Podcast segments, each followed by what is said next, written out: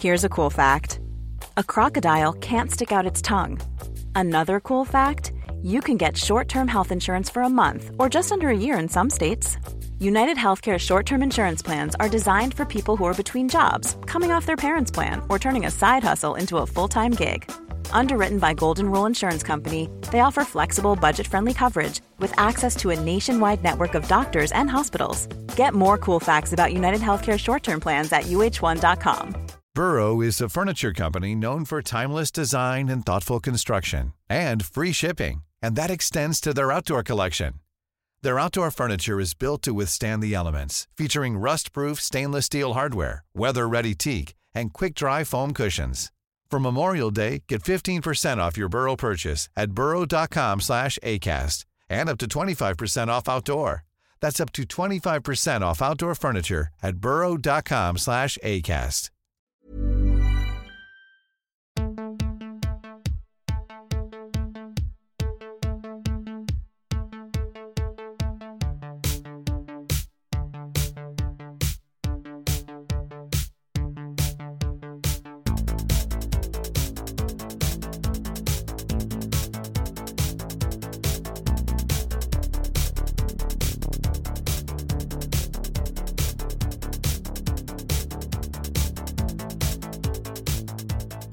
Welcome to Bad Dad, Rad Dad, where we look for better dads one movie at a time. I'm Kylie. And I'm Elliott. And we are going to talk about the movies we watched this week before crowning the baddest dad and raddest dad of them all. And as always, dad is an energy and it is not a gender.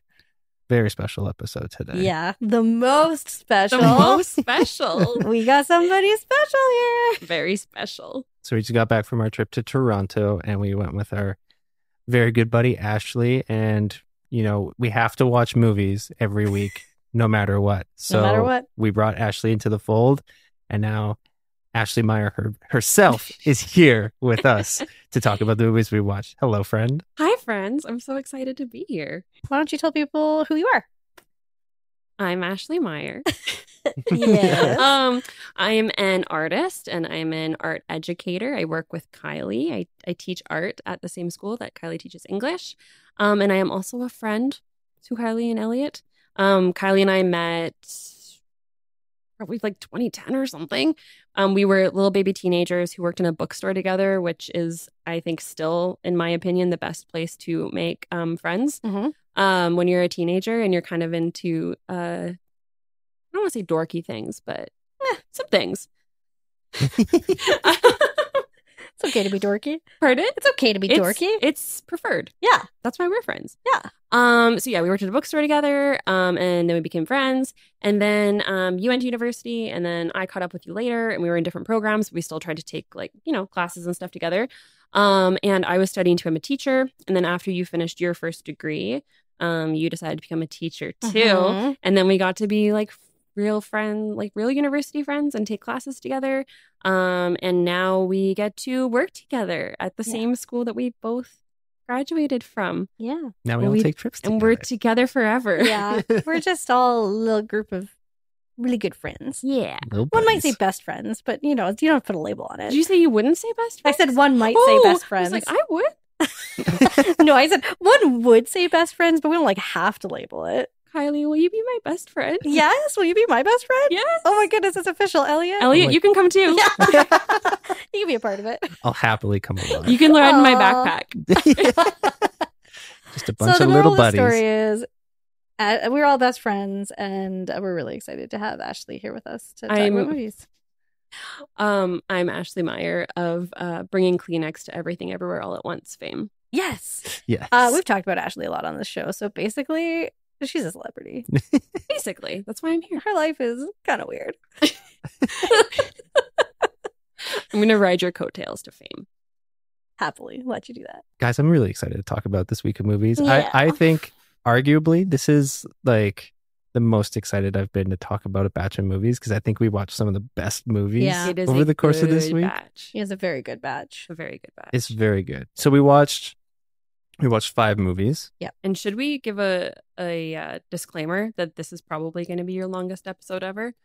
Yeah. Probably. Yeah. Buckle up. Kylie and yeah. I on our own have the tendency to trap each other into conversations. For lovingly hours. trap each other yes. for hours. Well, I also feel like we're going to give some like anecdotes about the trip that we just went on as well, and just kind of the experiences that we had in addition to talking about these movies. Yeah. So. And a lot of yeah. stuff connects to like our pasts, things we like. Mm-hmm. So yeah. Yeah. As you say. Strap in. Mm-hmm. It's going to be a ride. Maybe get a snack, go to the bathroom. Take us with you on your trip to the bathroom. You could. We we won't judge. Nah. No. Just make sure the toilet seat is down. Man, there's going to be so much bathroom talk on this episode. Heavens. Um, okay. Let's get into it. Let's talk about our first movie. So we actually didn't watch this one together. We watched it in our own households before we went on the trip, but we wanted to talk about it uh, anyway. Because it was so good, yeah. Because it was great. Mm-hmm. So we watched the new movie Prey from twenty twenty-two. It's an action-adventure drama slash horror. It's not classified as a horror anywhere, but I think it should be. Yeah, it has horror elements. Mm-hmm. Yeah. Mm-hmm. Uh, it was directed by Dan Trachtenberg, who directed ten Cloverfield Lane. But on his Wikipedia page, it is very clear he is not related to Michelle Trachtenberg. I was wondering mm. that. thanks that for too. Thanks for clarifying. You're welcome. Um, and it was written by Patrick Asin and uh, and Trachtenberg as well. And it's based on the characters by Jim Thomas. The synopsis: the origin story of the Predator in the world of Com- Comanche Nation three hundred years ago. Naru, a skilled warrior, fights to protect her tribe against one of the first highly evolved predators to land on Earth. It stars Amber Midthunder as Naru, Naru, Naru, oh, Naru. Uh, Dakota Beavers as Ta- Tabe, Tabe, Tabe. Yeah. Dane DeLegro, DeLegro as the Predator. Um, yeah. So this was a movie like I heard had come out. Or was coming out. I never watched a trailer for it because I'm just kind of like, at this point, if I see a Predator movie is coming out, it's just kind of like, okay, whatever. Like, I saw the original a long time ago. I barely remember it. And then you and I, I, and I didn't see the, any of the sequels except for Predators, which came out like, I feel like a decade ago. You and yeah, I, twenty ten, and I think. You and I, Kylie, went to the theater to see that. And it was, again, just kind of whatever. I think there's been one more after that movie. And yeah, I'm I'm not a Predator person, and so I never sought these movies out at all. Um, but then I started hearing rumblings that this movie was actually awesome, and I'm like, okay. So we checked out a trailer, and we're like, oh damn! Yeah, like, and the last one... rumble came from Ashley, Ashley Meyer herself, and I was like, we gotta watch this. It did, and like I I had no skin in this game. Um, this is my partner Perry. This is like one of his favorite franchises of all time. Um, was it really? He's very pardon. It, was it really? It is, like, yeah. He's very, he's very into, um, yeah, like eighties action movies and that kind of thing. So, um, I had zero interest in watching it, but he asked me if I would watch it with him, so I acquiesced. Um, I was just gonna build IKEA furniture while he watched it, which I, I did for about the first ten minutes, um, and then I realized that I hadn't been screwing any, like screwing anything in, or using any tools in a little while. So I, I put the IKEA furniture down and just like. Actually paid attention to the movie because I was pretty engrossed already. Um, but yeah, like after the movie, I got a full history of all of the yeah, of nice. all of the like I got a history of Predator and then all of the uh, the sequels and the crossovers and the difference oh, wow. between Predator and Predators, Pred- Predator and Predators, plural. Oh, so you got like a yeah. personal podcast from oh, Perry? Did I ever? Yeah, post Prey. Yes, yes. It was. Um, That's great. All right. What do you guys think of it? Um, Kylie, let's start with you. What do you think of Prey? I am also not super familiar with the Predator franchise. I have never seen the original. Have you, Ashley? I don't think so, no. no. Elliott, I believe, has. Yeah. It's the only one I've ever seen, ever, is that Adrian Brody one from twenty ten, and I don't remember liking it very much, but mm-hmm. who knows? Um, leans more action slash horror, although apparently it's not horror. Nowhere says it's horror, but I think it is. Um, so action always means that I'm a little bit more skeptical, but like, what did I think? This rocked. So it was so good. good. It was so good. It was so good. I was um pretty ready when I saw. Is it the expository action? Yeah, yeah. Yep. So when the expository action was beginning, I pretty immediately got my like university English hat on and started getting ready to um, see and pick out and critique all the mm. elements of this film that were problematic or weren't being done in a very like kind or considerate way. Um, because I, w- I was really ready for it to have some of those tropes of like Tarzan and Avatar mm. and like so on and so forth. Um, but it just and I, and again, like I didn't know anything about the movie, and now we'll, we'll talk about this probably in a minute. But I did a lot of research after, and had I done any research, I would have seen that that wasn't going to be the case. Um, but like despite kind of having that guard up and being watching, like watching for those things, um, I was kind of pleasantly surprised at every turn with how well it was being done and how how well things were being considered. Which now, like looking at um the crew behind the movie, um, like of course. But um, yeah, that was kind of like my first reaction to it.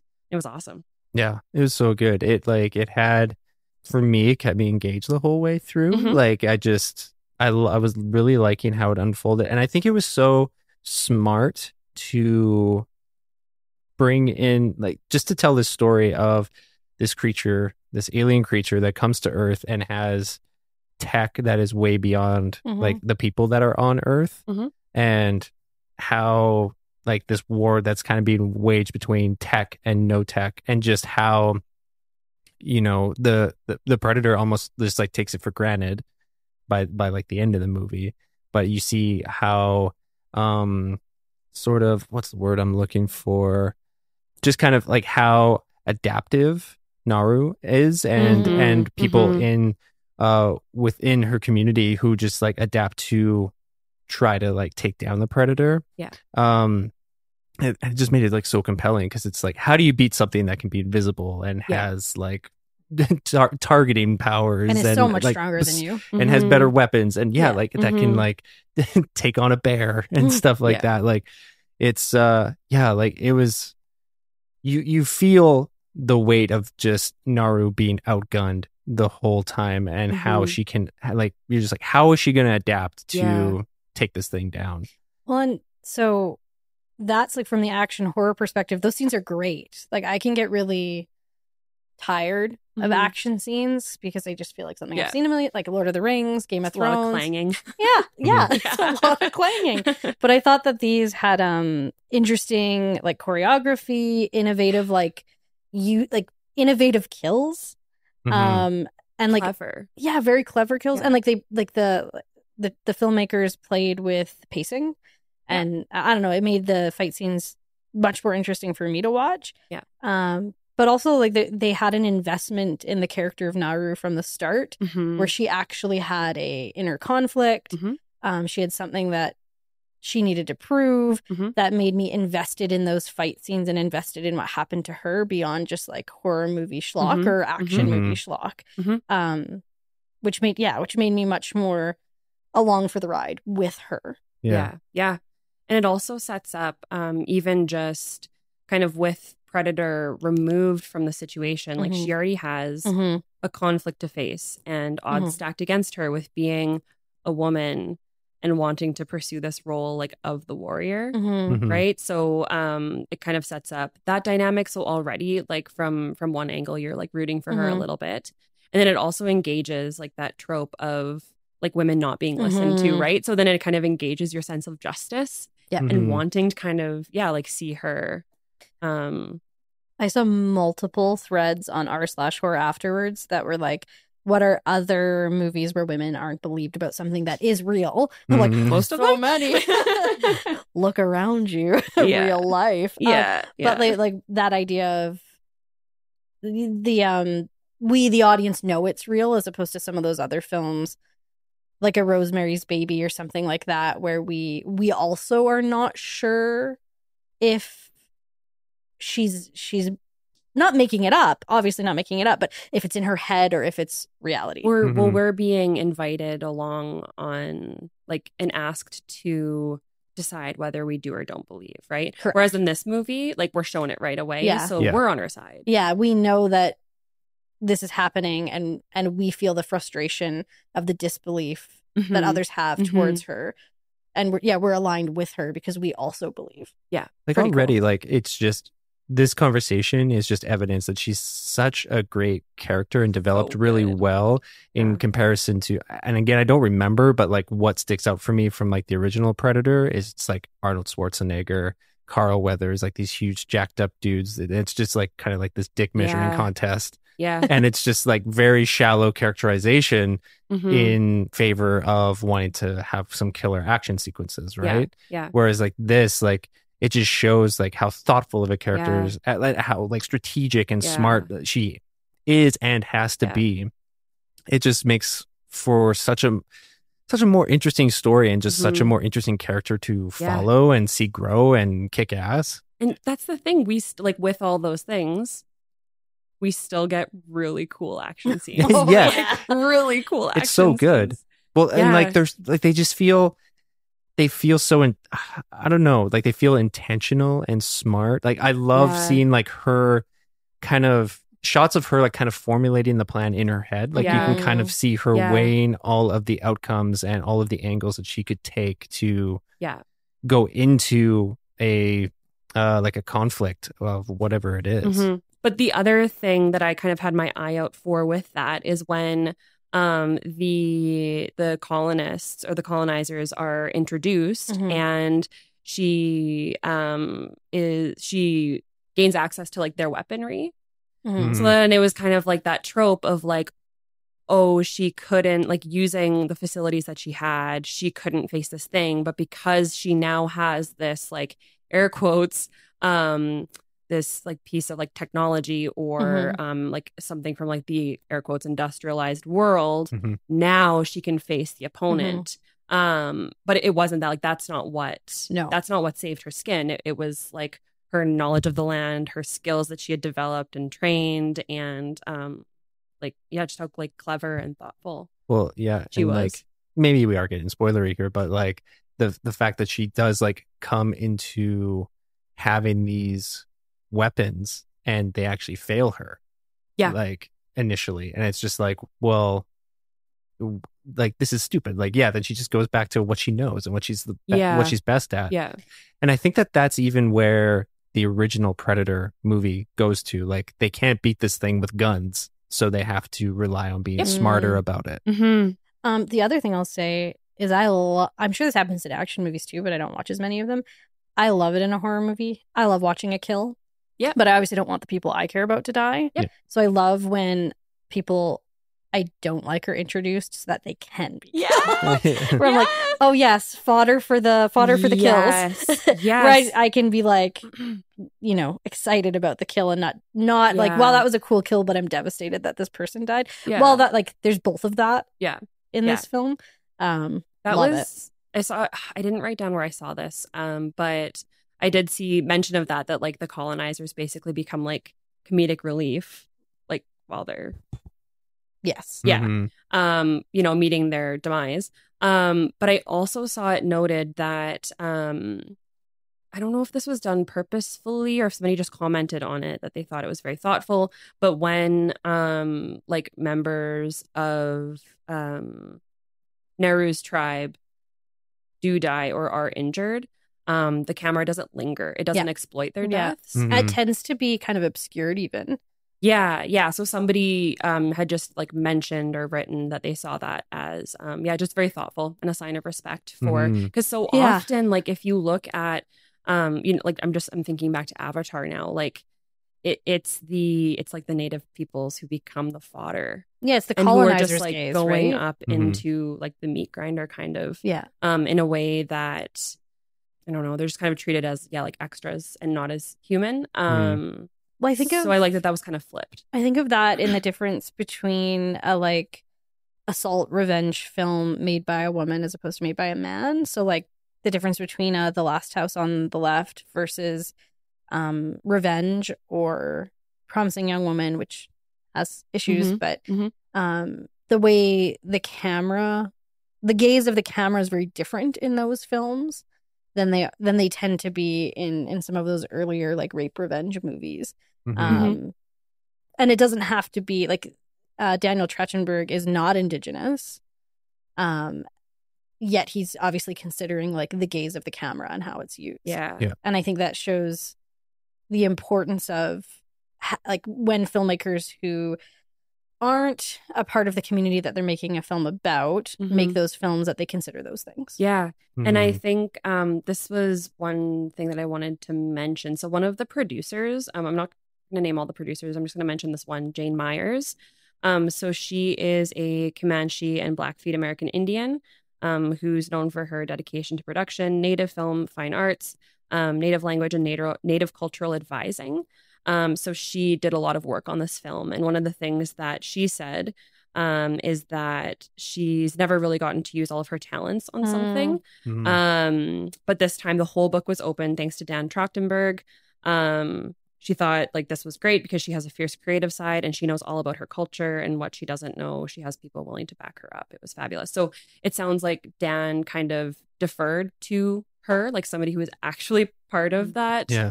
community and part of that culture, um, and allowed her to have a lot of like directing and ownership of what yeah. those things looked like. So and collaboration I think versus mm. just like advising. Exactly, right? yeah. exactly. And um, yeah, there was I, I read some pretty great things um, from her that yeah, I'm just I'm happy that she was part of this movie and got to work yeah, on it. Yeah, that's killer. And then you can watch a dub of the film in entirely in Comanche. Yeah.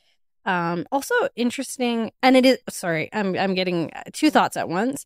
One is that that is um, all the actors are the ones who dub it. Yeah. Which is yeah. pretty cool. And cool. the entire cast is Native American. Yeah. Yeah. Yeah, yeah. Like, I think um, Rachel Notley posted something yeah, yeah. about things. Oh, really? Because it was filmed in Alberta. Yeah. It's yeah. ninety-five percent of the cast. ninety-five, okay. Yeah, I mean, because the... French, right. yeah. uh, which was also, that's that was my other thought, is that... Um, when there's French speaking in the film, it's not dubbed in English. Yeah. Or not dubbed, sorry. Um, not subtitled, subtitled in English. Yeah. Which is really interesting. So you don't know what the French are saying. Oh. Unless you know French. And I know I know a little bit. Like, there was a couple moments where I'm like, oh my goodness, like what they just said is so oh, ridiculously awful. Yeah. Mm-hmm. Um, because I...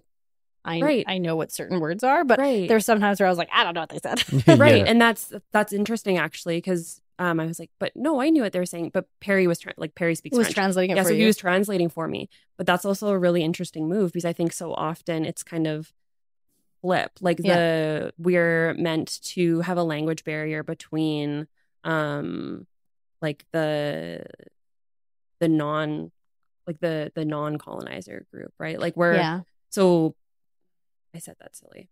That's okay. um, like I, what you're trying to say, correct me if I'm wrong, is that usually we would see the disconnect. The viewer, like the the film would create a disconnect between us and the indigenous group. Right. Like lang- language. Right. Language and understanding creates connection. Yeah. So when we are deprived of understanding a language, we're deprived of connection. Mm-hmm. So when that's mm-hmm. done with the French, that cuts off our connection to them, right? Mm. So that kind of makes our connection to um, Neru and like all of the other people in that film, um, I don't know, maybe all that much and, stronger. And, and we're from her perspective, right? So mm-hmm. if she can't understand them, then we don't get to understand right. them. Mm-hmm. And so often like um, people like Neru, like indigenous people, are the ones who are othered in films. Like yeah. they're the ones who we don't understand. We don't know the language. They're not subtitled. Like Mm-hmm. it's like background chatter mm-hmm. that's often meant to make them like seem more exotic, more mm-hmm. foreign, that kind of thing. Um, so yeah, by just kind of placing them as the people that we understand and placing like the white colonizers as the people who we have the barrier with. Mm-hmm. Um, I just thought that that was a really, um, yeah, y- yes, that was a really nice thing that they did. That was well said. I'm, I'm starting to adopt it as my thought. You're the one who brought it up, though. No, that's okay. That's what we do here. I have a good uh, quote from uh, well, Dan. Bef- before you get to that, I, I'm and maybe the quote addresses it, but I, I am curious as to why they made the decision to have them speak in English. So yes, this yeah. quote does address it to some degree, I'm sure. So this is from an interview with Slash Film, where Dan Trachtenberg mentions the film's creative team struggling with what he called the, quote, hunt for Red October thing, where the characters speak Russian and then transition into English. So, like, we just get a little like, oh, yeah, this is the language, but now we'll speak English. Uh, okay. And then, quote, he said they never quite came up with a way to make it work. So instead, the film uh, was shot in English and Comanche. Comanche? Mm-hmm. Um, both languages are spoken, but when you hear English, it's as if it's Comanche, he said. Um, but what is speaking to what Jane is speaking to is on Hulu. There will be a Comanche dub of the movie, so you can watch the entire movie in Comanche with the original actors returning to perform their roles.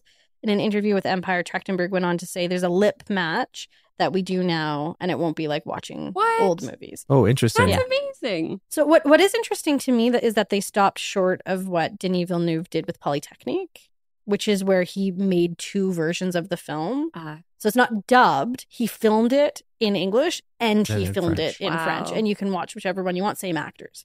Mm. Now that's a ton of work. Yeah. yeah. It's like making two movies. And yeah. Denis Villeneuve speaks both languages, right. which I, I'm assuming... that Dan Trachtenberg does not speak Comanche. Mm-hmm. Um, so, like, they, they'd stop just short of that. Mm-hmm. And I wonder, you know, I'm sure they're looking at supply and demand, um, but I think it's a really positive step in the right direction. Mm-hmm. Um, yeah. I, I appreciate that he was thoughtful about it. And, and that they're speaking about because it. Because that's, that's kind of like the thing, and I feel like you and I have talked about this on the show, like, we really don't like, like, it's the Chernobyl of it all, right? Where, like, everything is taking place In, in Russia, Russia, but they're speaking but English with British accents. Yeah. yeah. um, but like, I, I appreciate that they were they were thoughtful about that, and like, that's interesting that that version's available too. I think and and readily accessible. Yeah. Right. Oh yeah, it's not like you have to like yeah. seek it out. Yeah, that's just like one of the options. Yeah. And that's the first ever Comanche dubbing of a film. It's a big deal. That's it huge. Yeah, yeah, that's awesome. Yeah. I mean, it shouldn't have been like there. Sh- no. This should have been something that existed, but I'm glad that now it does. Now it does, and yeah. it opens. It's such door. a badass film too. Yeah. So badass, so yeah. good, and like part of a franchise. It's you know popular movie. It's a, yeah. a, like a seemingly dead franchise too, yeah. where like you're only attracting the Perrys of the world who right. like oh, want to see this, right? We say that lovingly. I do, of course. Yeah, yeah, so yeah. That, I don't. We we we mentioned at the beginning this is probably going to be a long episode. Yeah, and I know we probably should wrap up talking about Prey, but I really want to talk about one last thing. Mm-hmm. I want to talk about one more thing too, but you go first. It might be the same thing. Okay. We'll see. We'll okay. see. Um, I want to talk about the theater versus streaming. That's what I, yeah. I want to talk yeah. about too. So yeah. this went straight to, it's Hulu, right? Mm-hmm. And then in Canada, where we are, it's Disney Plus. I'm not sure where it is elsewhere. But this is one of the things I'm most frequently seeing on Letterboxd and other places is like, I wish I had seen this in the theater. I wish I had seen this yeah. in the theater. I've heard both of you kind of lament this a little bit. Mm-hmm. And I want to um, push on that a little. Push I it. think far more people will have seen it and seen it quickly because it went to streaming yeah. than mm-hmm. if it had been in theaters. Yeah. Well, because it is yeah. far thing, yeah. more accessible. Yeah. Yes. Yeah. It's far more accessible to go straight to streaming. But we just have this perception of straight to streaming as like the straight to video, straight right. to D V D, whatever, as being like, oh, that means that like the studio doesn't have faith in it right. or mm-hmm. like it's mm-hmm. not good. Right. If it goes straight to video, it means mm-hmm. it's crappy. But I feel like the pandemic has changed it that. It really yes. has. That's been challenged in recent years. I yeah, and in really fact, yeah. when I hear like only in theaters, I'm like, I think of the folks in my life who still aren't comfortable going to the theater yeah. or who like are severely immunocompromised. Mm-hmm. It's not safe to go to the theater. Mm-hmm. Um, or who like, we have people in our lives who just don't like going to the theater. Yeah. Like it's yeah. just straight up a preference. Too, when it's thinking, also expensive. Thinking about who this movie is made about and for, yeah. like geographic access to a theater. Totally. Right. Yeah. So I also think like theaters just I, I feel like theaters just haven't fully recouped the audience no, that they lost over no. the pandemic. No. So like putting this yeah, just making this more accessible right out of the gate I think is a good idea. I wish we didn't have to have that dichotomy. Like how yeah. cool would it be if this was released in theaters and simultaneously released on Hulu and like but that but then yeah, I guess it, I don't know. It's so complicated because this would have been so great to see in the theater, and we would have seen it in the theater, but how many people would never have even given it a shot if it was in theaters and not on streaming? Oh, I wouldn't have. Yeah. I would have told Perry to go with go one see of it by his, himself. One of his yeah. other predator friends. But- All of his friends are predators. His friends are predators. Well, one of his other friends who likes the Predator franchise. That language is so important. It's very important. But you know, like. I, I feel like we're kind of in a time right now where they're not afraid to look at the success of a film and then, like, look at Everything Everywhere All at Once. Yeah, While yeah. it was released in the theater, it left and they brought it back yeah. uh, because of the demand of people who, like, want to see it and that it, it was doing well and giving people a second chance to do that. Yeah. And, like, right now, E T is coming back into the theater. Jaws yeah. is coming back into the theater. So I think, like, from what I've seen online, Prey is getting some really great reviews, a really great response. Mm-hmm. I wouldn't be surprised if this ended up doing like a limited release yep, in theaters. Agreed. For and people I wanna, that want to see want it. That conver- I just I keep seeing such reductive. This should have been in the theater, and I feel like that's the nuance that's mm-hmm. missing. Is that mm-hmm. by having it not be in the theater, there's an accessibility, like yep. you said, geographically, socioeconomically, um, ability, like disability wise, mm-hmm. um, to create more people seeing this movie. Yeah, completely. Mm-hmm. Like I just, I don't know enough. Of, I'm so yeah. uninterested in stats, but I'm sure somebody has the stats out there about how many more people see it. Yeah.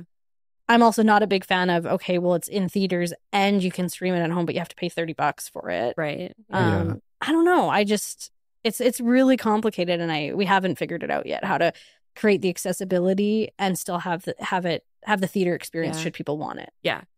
The other thing that makes me think of too is, um, I'm not saying this is a kids film per se, but like you probably actually you both probably had this experience of watching like certain movies, like probably before you were the time, oh, yeah. like, the age of like the intended audience, right? Like Elliott especially, yeah. right? So like I think about like Perry having probably watched Predator when he was like, I don't know, probably nine yeah. for the first time. So could you imagine being a nine-year-old right now and this movie coming out and then being able to watch it on repeat and on Disney for that days you're like, you and days and have. days on end? Yeah, like that's that's so fun. This that, is one of those like yeah. what I call entry level. Level horror, and how cool yeah. that an entry level horror is not a movie about a white man, yeah, yeah. or a movie about a white woman who is sexualized and yeah. like terrorized and is just vulnerable the entire film. Yeah, right. Well, I Completely. think it's like the Predator. I feel like the Predator series now has its Ripley from the Alien yeah. series. Oh, totally. You know? yeah. Yeah, totally. It just and took them a while to great. get there. Yeah. Oh yeah, yeah, yeah, yeah. Oh yeah, yeah. Big time. So Ash, you had one more thing you wanted to talk about. I did, and um, mentioning um, Ripley um, is kind of a good lead-in because Ripley has a um, non-human sidekick. Oh, oh yeah, Neru's sidekick. Okay, so I'm very much like Kylie in that after I watch a movie, I want to go and do research and yeah. find things out and read what other people are saying. Um, but um, based on my my interests, Kylie, what would you guess my my post movie research was on? Probably a lot about the dog. Probably a lot about the dog. Yeah, yeah indeed. So we're gonna talk about the dog for a second. Yeah. Okay. I'm surprised we haven't yet. Have you read anything about the dog? No. I honest, oh, honestly, so legitimately, I was like, Ashley's gonna have that covered. Oh, I've got it. I've got it. I have a, I have a full report, Kay. um, written and ready to deliver. Okay, so.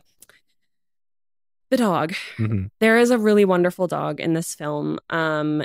When I started to kind of get, like, latch on a little bit in those first few minutes, um, before I could allow myself to fully mm. um, get into the movie, I had to go to does the dog die dot com mm-hmm. um, just to kind of, like, calm myself. Um, so the dog's name in this movie, her name is Sari. And um, Sari is a Carolina dog. That's her breed.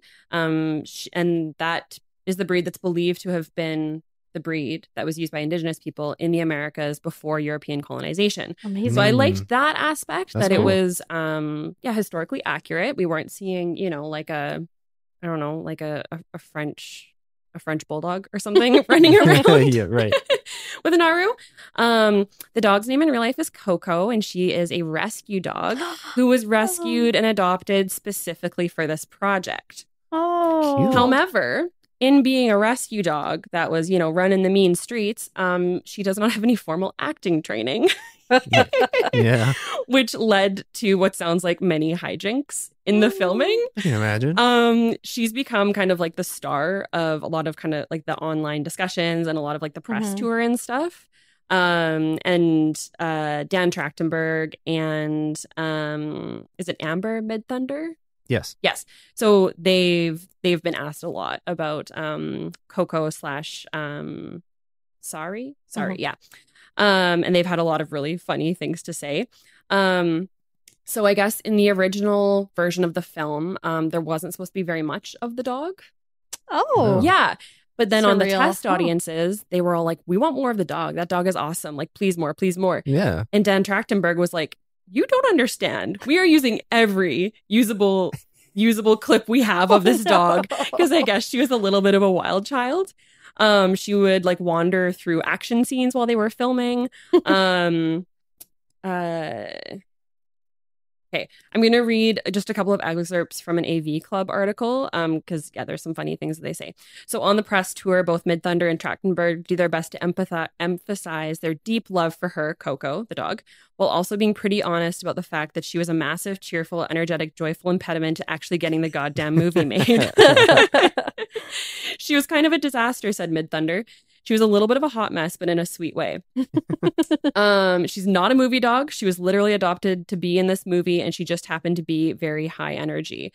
Uh, Trachtenberg described how it was always a nail-biting moment for us on set. Is Coco going to, like, make her mark and do what she needs to do? All of this, again, is said with maximum affection. It was sometimes a journey to get there, but eventually she always did. It was very exciting, and lots of cheers would happen when we finally got a great take with Coco. Good girl. Um... Yeah, so I guess that she was just very exciting and running excited and running wild and doing laps around the set all the time. um, and that just makes me really happy because I love dogs so much. And mm-hmm. I love um, especially dogs who are like joyful, chaotic goofs. Mm-hmm. Um, so that made me very happy to read about. That's cute. Aww. It's real cute. That's, That's really cute. That's real cute. Oh, Coco. Coco. Um, like the it. internet is lovingly referring to her now as the Meryl Streep of dogs. Yeah. Oh, breakout yeah. star of the year. That's great. Do we know where Coco is now? Yep. She is. Mm, we're going to fact check this. Give me thirty seconds. Well, I think that this movie was awesome. Yes. Um, Highly wh- recommend. While, while Ashley is fact checking, I'll ask Kylie, how did this movie make you feel? It made me feel just like so invested in the character of Naru. And I was just like rooting for her so hard the entire time. And I mm-hmm. had like so much fun on that ride. Yeah. Just want yeah. more of her. Yeah. I hope they continue her story. They they can Disney Plus a T V show about her and I will watch it. Oh, yeah. Uh, sorry. I've been reading about Sari. I would too. No, I'm just kidding. we're, talk- we're talking about Naru. Yeah, I would too. Sorry, not to put like the dog above um the, the, the human. person. um, sh- She's amazing. Really, just quick update. Yeah. Um. So people were pretty immediately like, yo, what's happening to Coco? Because I think often um, or like in the past, um, dogs or even like mm. humans um, can kind of have this experience of almost being like air quotes, like rented out for mm-hmm. a film yeah, yeah, and then yeah. dumped. Um, but Coco was adopted by a family who works in the entertainment industry. Oh, nice. Um, she was adopted for this film. But she's going to, yeah, stay with the family. Um, and she was adopted with the intention of keeping her. Um, she's staying with the family. There was never a question whether she would stay or not. Wonderful. Awesome. Yeah. That's great. Happy ending. Happy Lovely. ending. How'd Prey make you feel? Um, I have triumphant oh, written down. That's good. Like at the end, mm. like, and I'm, I'm kind of maybe, no, I, I know I am like you, Kylie, in that. I don't often lean towards action movies mm-hmm. because I like to watch movies that are a little bit more like emotionally complex and mm-hmm. can have more nuance and stuff. But it, I mean, if, that's not to say that this movie is not complex or doesn't have nuance, but it, it's so fun to kind of get to the end of a film and kind of have like a hurrah moment mm-hmm. and just, yeah, feel like triumphant. In, it's a great word choice. Yeah. Yeah. That's, yeah. So that's, that's how great. that made me feel. And I was just um, really blown away. And then I asked Perry, I was like, are the rest of this the movies this good? Like, we should watch them. And he's like, no, literally none of them. Only the first one is good. The rest are trash. Well, think of this as the first movie ever made in the Predator Right, franchise. Right, exactly. First and only, unless they can recreate this magic. Maybe you just need, yeah, maybe you need to watch the Predator movies in timeline order, like the Marvel movies. Mm. You start with this one. Um, How'd it make you feel? Um, pleasantly surprised. Mm, like, oh, knowing nothing, too. like, having... a lot of doubts going into a new Predator movie, but then hearing that people loved it and then watching it and loving it myself. Like, and I'm just so, it kind of re- revitalizes my excitement mm-hmm. of for this franchise, and that I, I would be excited for another Predator movie to come out mm-hmm. in mm-hmm. this uni- in this universe that they've set up in this movie. Mm-hmm. Um, this is Dan Trachtenberg's, uh, didn't say that very well. Jam, like to take a franchise that already exists and then kind of do his own thing with it, like with ten mm-hmm. Clo- Cloverfield Lane. Yeah. Um, mm-hmm. Which I kind of want to revisit. Mm-hmm. It just like he seems to have a good grasp on like he likes the source material and, gonna... and wants to tell isolated stories within, within that it, yeah. universe. Which like don't so many of us have that though, where we look at like a film or a franchise and it's like they only did this or that. So it's yeah. fun that somebody is getting to do that. He's like, yeah, I don't have to like come up with my completely own idea. I like I like this. Yeah. I like and I'll that. do my story. I like that Cloverfield it. movie. I, I like Predator. Yeah. Yeah. yeah. It's great. Cool, guys. Cool, guys. Wow. One movie down, almost forty minutes in. No way. Seriously? Yeah. I think that's a, that's a beefy one. Like, that one had a lot of, like, really good research to do on it. We and say good that conversations. Yeah. Yeah. We won't talk about the rest for that long. We didn't love them that much. Oh, right. Oh, we boy. didn't love this next movie at all. Speaking of which, Kylie, take Take us there. Okay, so I had the first pick when we um, were in Toronto because we were very tired really? the first day we got there. And we had a tight timeline of when we needed to watch movies because we were there five nights. Two of them we were going to concerts. So mm-hmm. we knew we couldn't watch movies those nights. And then we were going to go see a movie in the theater on the Saturday, which meant we had to watch a movie Monday, Tuesday, and Wednesday. Mm-hmm. Mm-hmm. Is that correct? Yeah. Something Man, like we that. did a lot of stuff. Um, now, we forgot to bring an H D M I cable. Mm-hmm. There wasn't one in the Airbnb. Um, so we Instacarted mm-hmm. an H D M I cable. Um, my movie was and picked. Snacks. And snacks. So many snacks. A lot of snacks. Too many Yeah, we had a lot of snacks. Maybe the, we'll the post H D M I, a picture of our snacks. The H D M I cable was my Trojan horse to get all those chips and candy into I mean, the Airbnb. I'm not mad about it. I'm not mad about it. Um... My movie was picked because you guys both said your movies were bleak, and also mine was the shortest, and we were tired. Mm-hmm. So I picked the twenty twenty-one comedy drama film Ninjababy. I forgot to look up how to pronounce these names. Oh, no. Um, directed by Ingvild Schieflick, I'm going to say, mm-hmm. and written by Johan Fasting um, and Flicke. And here's the big reveal, you guys. Mm-hmm. Based on a graphic novel oh. by Inga H. Sætre. Oh, okay. Cool. Okay. Yeah. I don't out. want to say much more about that, but yep. I thought that when I read that, I was like, oh. oh. So the synopsis, I, I had a really tough time finding a synopsis for this that I liked. Um, yeah. So this actually comes from the Berlin International Film Festival. Okay. A baby has lodged itself unnoticed in her stomach. Oh. And if there's one thing that Raquel knows, she doesn't want it. The life-hungry young woman has a blooming imagination and spends time illustrating her everyday life. Hence, the ninja, ninja baby appears as a comic figure which accompanies Raquel through the madness that is growing up. Mm. Mm-hmm. Yeah. yeah, you're right. I kept seeing the same synopsis. And I didn't like it. Yeah. yeah. Um. So I there was a lot of good people in this, but I'm just going to name three of them. So our lead, Kristine Kujath Thorp, is Raquel. Arthur Burning plays Pick Jesus. Dick Jesus. um, and Nader Kademi plays Maz.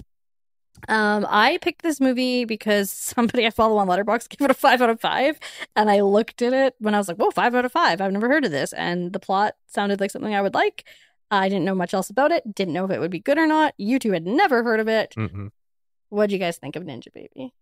Good Ashley. job, person on Letterboxd. Indeed, five out of five. Indeed. Indeed. five out of five. Mm-hmm. Indeed.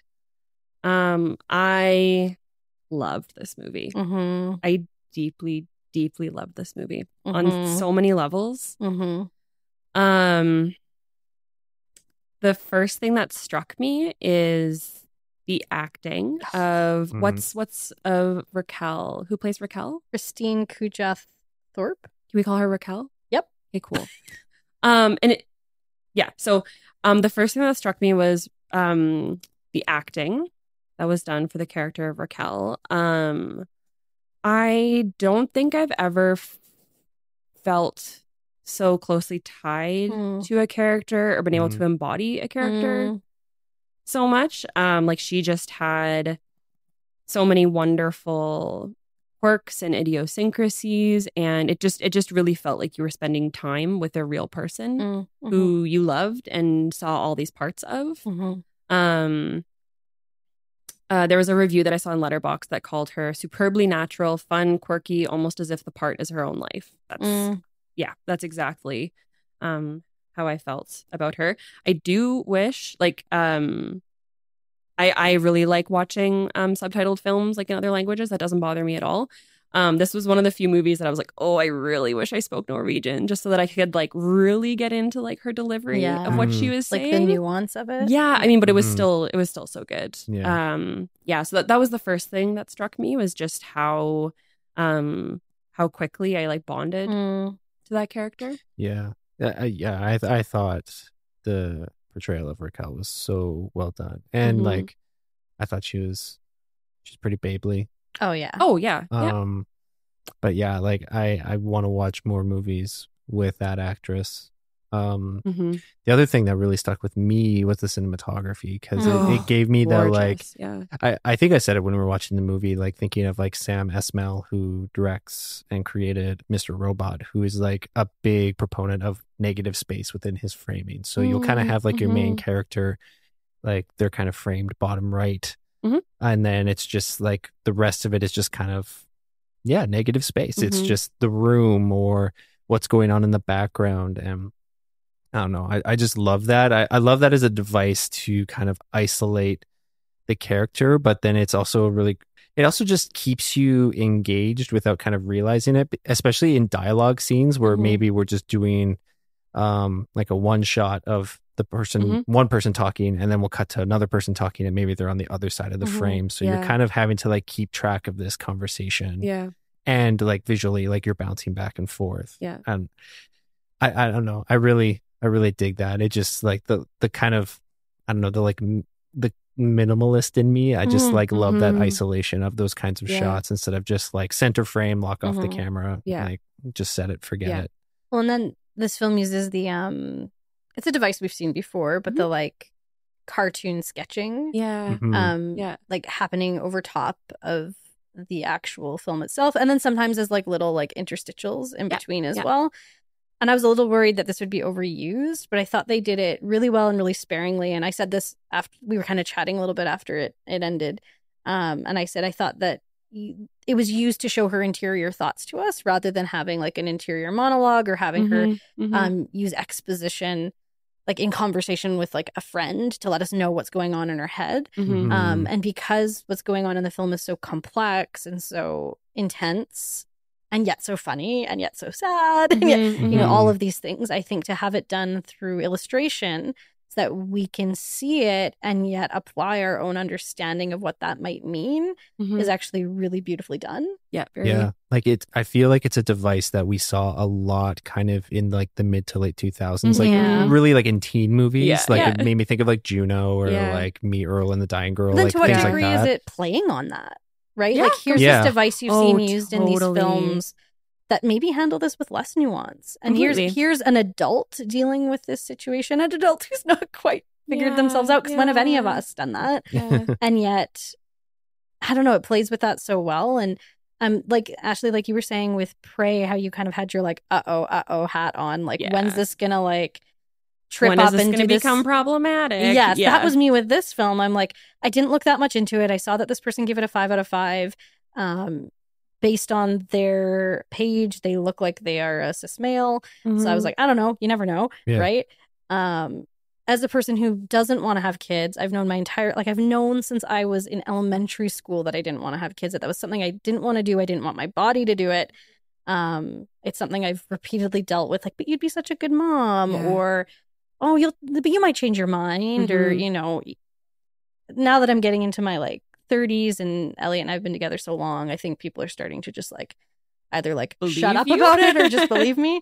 Um, so I was a little kind of on edge at, like, yeah, when is this going to become yeah. problematic, or when is this going to have me be like, oh, damn, really? Yeah. Um, but it left so much room for, like, the nuance, the complexity, the beauty, the sadness, the tenderness of, like, the choice to have or not have children, yeah, yeah. and mm-hmm. not be reductive one way or the other. Yeah. Like, to show that, like, a choice that big, one way or the other, is an incredibly difficult choice. Yeah. yeah. And, like, th- there's more to it than just I do or I don't.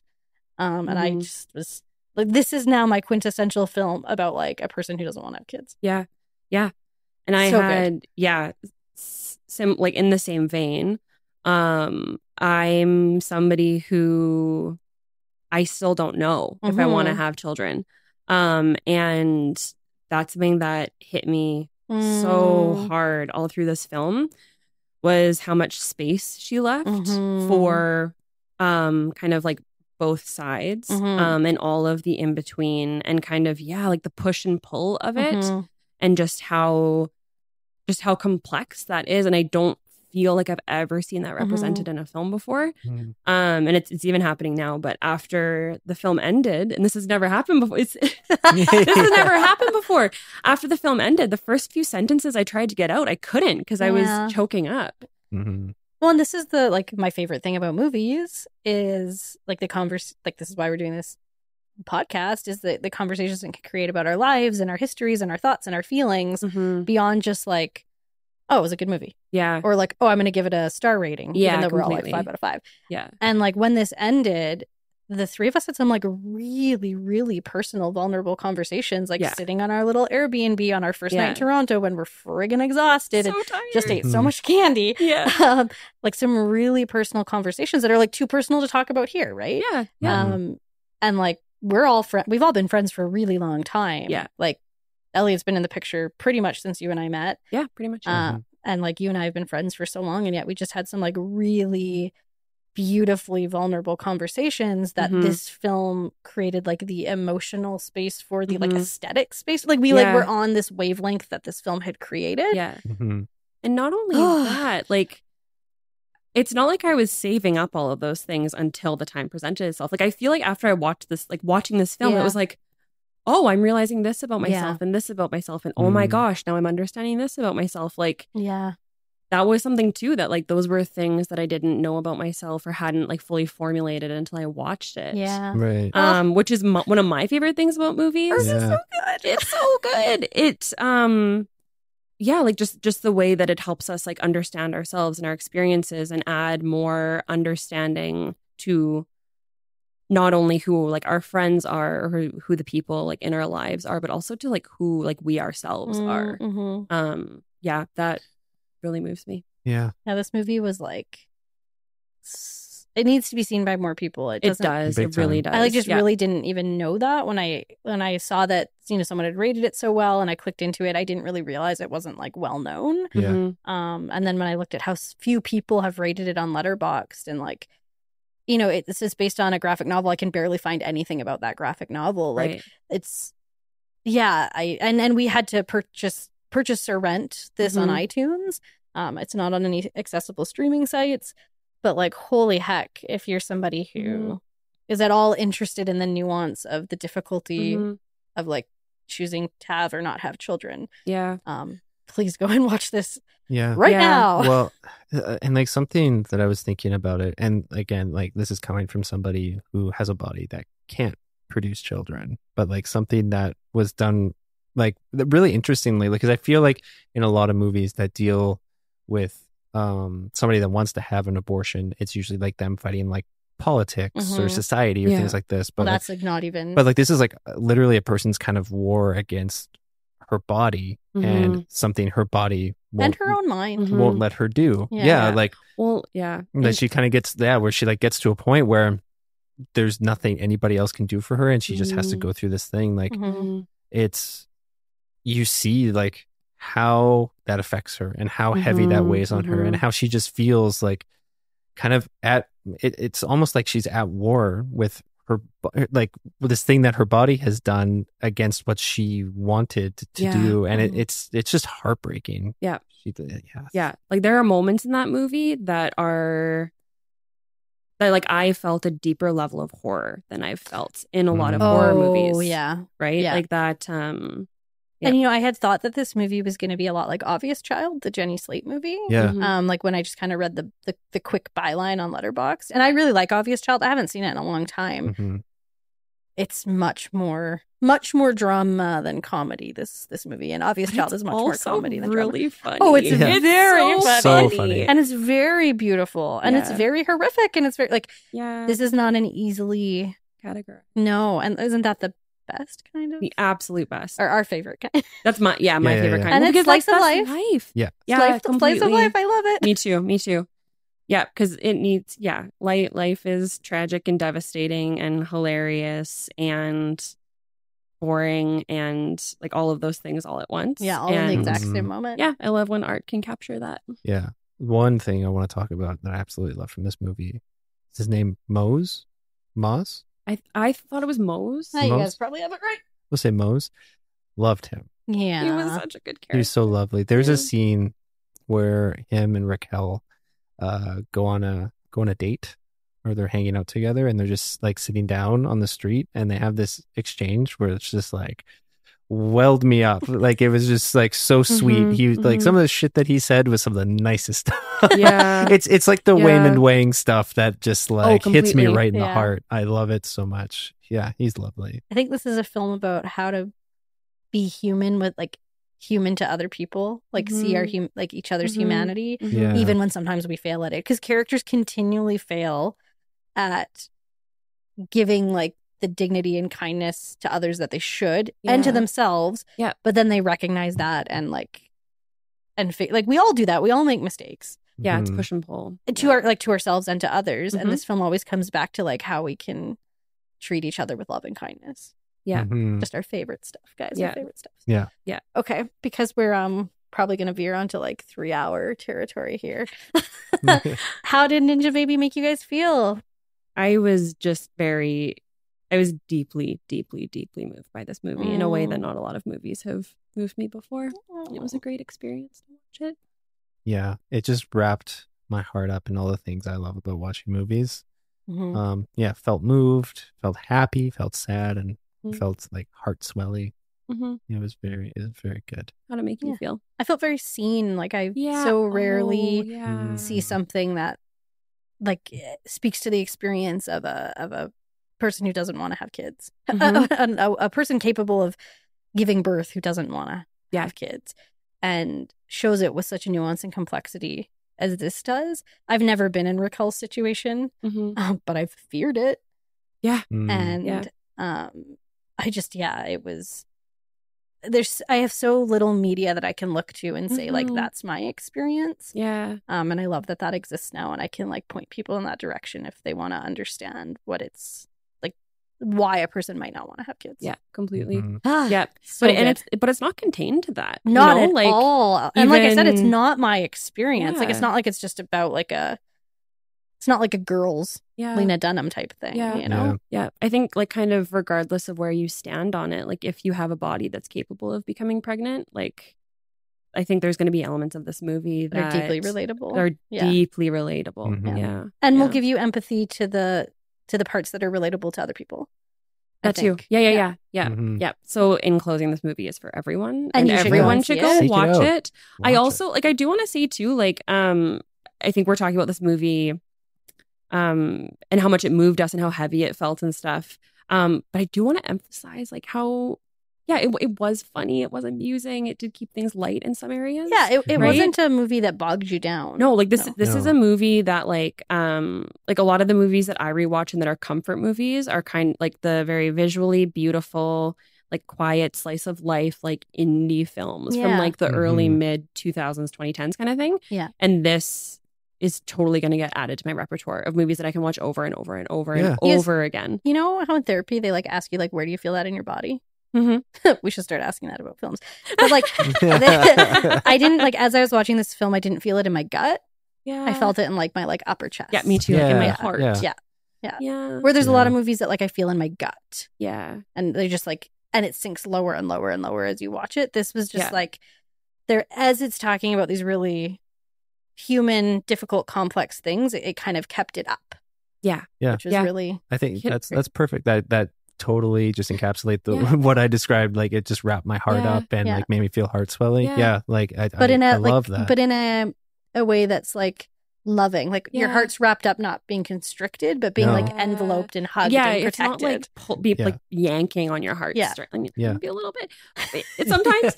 Um, yeah, there was um, Kate Erblund from IndieWire wrote a little blurb that I thought captured it really well. Um, she said, Flicky, Flicky, Flicky, who's the director, is skilled at keeping things amusing. It's cute, but not cutesy, quirky, mm-hmm. but not wacky.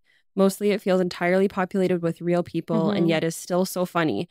No small feat in what could easily be an over-the-top comedic enterprise. Yeah. Beautiful. Yeah, this please, conversation please made me love it even more. Yeah. Let's yeah. go watch it again right now. So Screw the last three movies. Just kidding. There, we have to talk about them too. I don't need to go to Perry's birthday dinner either. I'm just going to watch Ninjababy again. We have yeah. each other now. We have each other we're now. On a time limit. Yeah. We're just taking our time. Ashley, uh, oh. take us in a different oh, my friends. direction. Oh, my friends. Okay. So my pick was next. Um, I hadn't seen this movie. Um, I I had a few that I was kind of tossing around um, because when you're coming on a movie podcast, you want to dress to impress. Yeah. You know, you want to come out with a good pick. Um, and I was just having a really hard time deciding. And then um, I came across this um, this movie going down, a, of course, a letterboxed rabbit hole of yep. clicking, you know, this relates to this, this relates to this. Um, and I watched the trailer and immediately um, was sold and said, yes, this is the movie that I have to watch with Kylie and Elliott. Um, so the movie I chose was twenty nineteen's Greener Grass. It was directed directed and written uh, by Jocelyn DeBoer and Don Luby, um, who are both known for their work with Upright Citizens Brigade, which is an improv group. Um, it also stars them, um, plus Beck Bennett from S N L, and then a few other um, familiar faces that you might kind of know. Um, and then the synopsis from... Hmm. This was a tough, my... another tough one to find a synopsis for. That it was. was. I found one from, from Wikipedia nice. that I like. So Greener Grass is an American surreal dark comedy mm-hmm. about Jill Davies, a housewife who lives in a bizarre, unnamed suburban town where all the adults wear braces and drive golf carts instead of cars. And off yes. we go. That is a yes. great yes. synopsis. Holy heck. So what'd you guys think? Deep sigh. I... Deep sigh. I loved this pick. Yeah. I thought it was so good. I And yeah, I had no knowledge about it. I never heard of this. At no, all. Me neither. Um, but, like, yeah, so, like, it had its, like, cold open, which just was bonkers. And then, yeah, seeing the opening credits and seeing, like, Beck Bennett was in it. And, like, I know Beck Bennett from, he's good friends with Kyle Mooney, and they used to That's do... my good friend. What's that? No, I'm just kidding. That was a dumb joke. That was a dumb joke. I'm sorry. Keep going. She's friends with Kyle Mooney. um, but uh, Kyle Mooney, who is it? Who is in and uh, did Brigsby Bear that we talked about, but right, he right. also did like a lot of YouTube shorts that I've talked about liking. But he did those with Beck Bennett, so mm. like it's this. And now they're both on S N L together, and it's just this very weird, awkward, cringy niche type of comedy that. that they do. So when I saw his name come up in the opening credits, I was like, okay, I, I kind of think I, I'm a little bit more primed of what okay. the vibe of this is going to be. But yeah, it was just hilarious and absurd. Um, didn't know where it was going to go or yeah. what, go? what journey we That's were on. But like, because of that, it kept me engaged the whole time. Oh yeah. Because mm-hmm. it was nuts. Yeah, yeah. This movie, to quote a good friend of mine named Ashley Meyer, is bananas. yeah. Banananas. Uh, it is. Like from the very, like I, yeah, I'd never heard of it. From the first moment that like the character of Jill offers something up to the character of Lisa, I was like, excuse me? In a very inconsequential, yeah. nonchalant way. Like, my brain went, holy hell, and then it didn't stop. Like, yeah. Th- like, anywhere you go on the internet, it describes it as, like, a fever dream. Completely. Mm. Completely. And it is. Like, it's got this just, like, I like dream logic and nightmare logic mm-hmm. um, art, and this is just, like, dream logic to an extreme. Yes. Yeah. Yeah. Which yeah. you're either going to like or you're not. one hundred percent. I, when it first ended, I was very self-conscious because I didn't know what yeah. you guys thought. And I was like, what journey did I just take you on?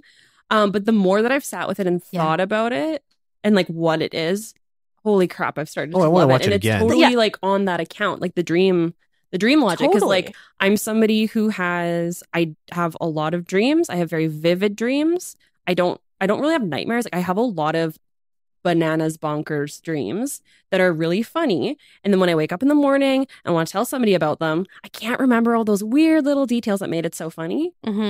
And I feel like this movie was as if you had put a camera into somebody's head who is just yeah having the weirdest, funniest dream, and yeah. then you could capture and see all the slippery details of the like why why is that and what is that and what, and what? Well, and it's so tr- I feel like this is one that if you like tried to recreate a scene or like tell someone a joke from it who hadn't watched it, they'd be like, that's not funny. Kind of like when we try to tell people of like our we got we had some real intense sleepover energy for like most of the trip. I feel like it this is manic. Where it kicked off though, probably. It's infectious. Yeah, like we it's contagious. We became big goofy goops on goof goofy goops.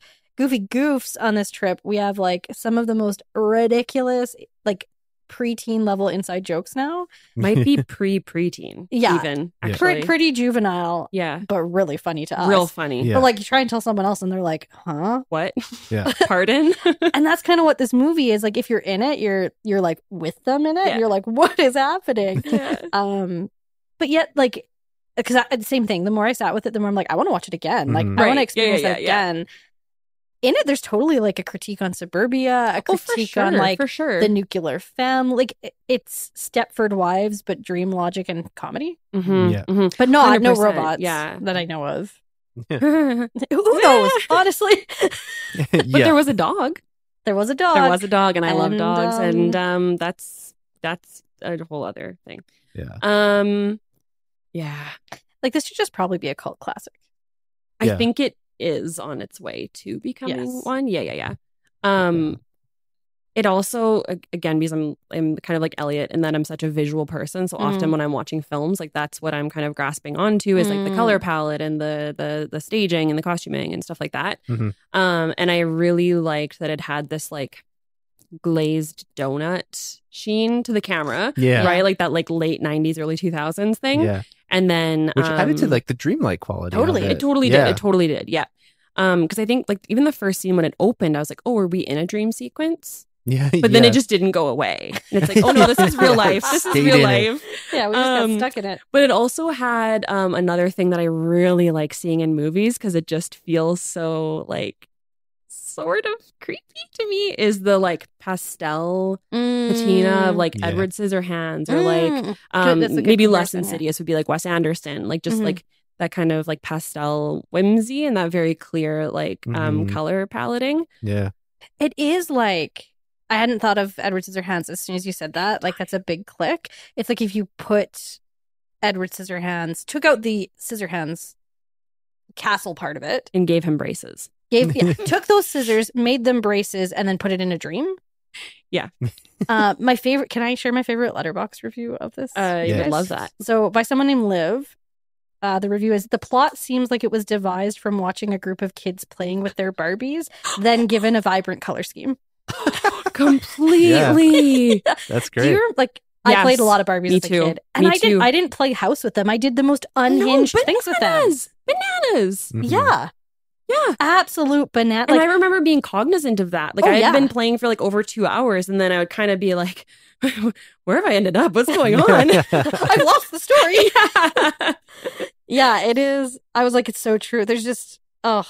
And there's a couple lines in this that are so good that we've just been oh, quoting. I think we will quote these for the rest quotable. of our lives. For oh, if yeah. nothing else, watch this movie, write down the lines, and then save them um, to, to shout form, at people. Yeah, to shout at people, mm. to form inside jokes. Yeah. Um, yeah, this I think this is one that like is best watched with a group. You, you don't want this by yourself. No, you'll end, yeah. you'll probably. And this is like maybe one. I mean, I don't know if this is a critique or just like my personal preference. It was a little slow, but I think that kind of adds to like Elliott, what you were saying, like that really specific niche of comedy that it's just like yeah. awkward and well, like, uncomfy. Yeah, yeah. Like in a dream, you lose your sense of time. You're True. like, like how many times have you guys experienced being in a dream? And you're like, when is this going to end? Like, when am I going to mm-hmm. wake up? Mm-hmm. Yeah. Mm-hmm. Mm-hmm. Right. Or like, how long has this been happening for? And so it yeah. really creates that like. There's a discom- I mean, this film is like really uncomfortable at times. Super. Like it crosses that line between dream and nightmare logic. It leans more dream than like David Lynch. He leans more nightmare, mm-hmm. but they're both. I think dreams always inevitably have a bit of nightmare to them, and nightmares always have a little bit of dream to them. Mm-hmm. Mm-hmm. Um, like I think, yeah, like I think that you could. Because I think initially I was like, you could cut down the runtime of this a little bit and mm-hmm. just it's like only like ninety some minutes, and like yeah, yeah. and like tighten it up a little bit. But then afterwards, I was like, no, like, yeah, like I th- think this was a ride, and yeah, as... like I like your like I like what you said about it too. Is like it you you just you're you're kind of you're engaged the whole time, but you're also just kind of been when's like, this gonna end? We've yeah, been here for a yeah, long time. Yeah. What's going on? Yeah. And I think as long as, like, not that you need to, like, do your research on this film and watch the trailer, like, um, in terms of knowing what you're getting into. And but in as fact, long as you know you what you're watch getting. The trailer. No, no, the trailer does give away most of the plot points. Yeah. Um, I did watch it before we watched it, and that's one thing that I would say. Um, but just know what you're getting into in terms of like what the tone and the type yeah. of humor mm. is, and just just be ready to kind of sit there for t- like an hour and a bit being like, what? I think you could go to the Letterboxd homepage and look at the poster and then the um the like top image mm-hmm. and you'd get it. Oh, completely. Yeah. The poster's completely. Great. I want that poster in my house. Oh, it's very, it's very, um, like, like, um, it'll like Rocky Horror a little yeah. bit. Yeah, yeah. I, I also really liked it. Yeah, I, I'm so glad you. Sh- I don't know that I ever would have found this. I'm so glad you showed it to us. Yeah. Um, and I want to watch it again with you. Yeah. And again, and again, and then again, again, and probably again, and then a little bit more. Yeah. The end. No, we but not more. The end of this podcast. No. How did it make you feel? Um, I already used this word once, but like it literally it made me feel unhinged. Like yeah. I felt like I had lost my grasp on reality yeah. and had lost like the meaning of anything coherent. Yeah. Like I felt manic watching this movie. Yeah. Right. Yeah. Yeah. What yeah. about you guys? Yep. That. Yep. That. That. And then it just didn't go away. Yeah, like I, I'm still feeling it a little bit. Yeah. So where did we? Where'd you feel this in your body? My head, I'm a yeah. little dizzy. Yeah, in the brain. In the brain. And my eyes yeah. are very wide. Yeah. yeah. Yeah, it's that one that like just, you're just like, you're in disbelief as you're watching Ooh. It. You know where else I feel it? You know when you've been smiling for a long time and your mouth mm. starts twitching? Mm-hmm. Mm. That's... And you're like leaning like Joker. And it's like uncomfortable. Smiling. Yeah, where you're, but you you're, can't stop smiling. Yeah. That's also that dream logic, right? Like where, where the smile has turned manic and scary and like... Yeah, you're like, uh, I don't know how I feel anymore. yeah. yeah. And two, like, I, I don't know that we, like, I think that we're talking a lot about kind of like our initial experience. And I'm not saying that I did a bunch of research or thought on this, but just for somebody who was going to watch this, it would be really fun to watch with the lens of like, what's this saying about suburbia? Totally. And mm-hmm. about yeah. like modern society and capitalism. I think and, it has like, a lot to say. Oh, so yeah. much. Like, I think that that's like the, the, the thesis of the film is something about so I'd that. Say, like, wh- but right now I'm just really stuck in the. Yeah. I think a second watch, I would get the smart stuff. Totally. Yeah, I was going to say, like, I feel like you have to have the first watch to just take in all of the, like, W T F of it all. Yeah. And then the second watch can be for... This would be a great film study film. Oh, completely. Yeah. yeah. yeah. I'm going to teach a class where I just show daisies and greener grass. Oh, my God. Great pairing. Great double feature if you want to feel like yeah. you literally have lost grip of reality. Yeah. You could... In a feminist way. Yeah. You could show this in a class, right? I'm doing a I quick recap so. In my brain. Yeah, I think so. I don't think there's... I mean, I don't I don't think my students would like it, but... I think they'd but be that's like, their problem. Yeah, that is their problem. And then they would go, oh, I get why she's like this. No, I'm just kidding. I get why Burton's like this? Yeah. Yeah. Yeah.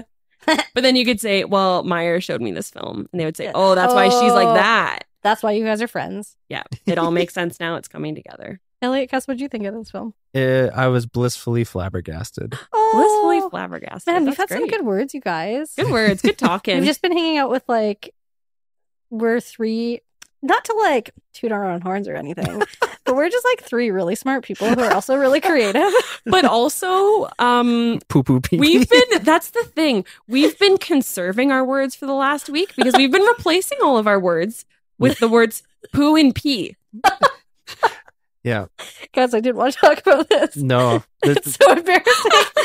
That was, it was peak sleepover energy. Oh, yeah. Where everything just turned into pee pee poo poo. But we are all really thoughtful and like pretty bright people, I think. And like all have talents in different, like we were on the plane coming home and that was Ash a pretty was, cute little like, oh yeah Ash yeah. was on one side of me in her sketchbook creating like beautiful art, and then Elliott's on the other side of me creating like beautiful digital art, and then I'm just in the middle of reading a book reading beautiful words. I know, which you then turn into more beautiful words. I thought about taking out my journal, but I just like was a little too tired. That would have been we would have looked pretty extra too. I know, it like, been, like sketchbook, look at journal, these dorks, a laptop. We're not dorks. Artists, Mom. Yeah. You are like Papa.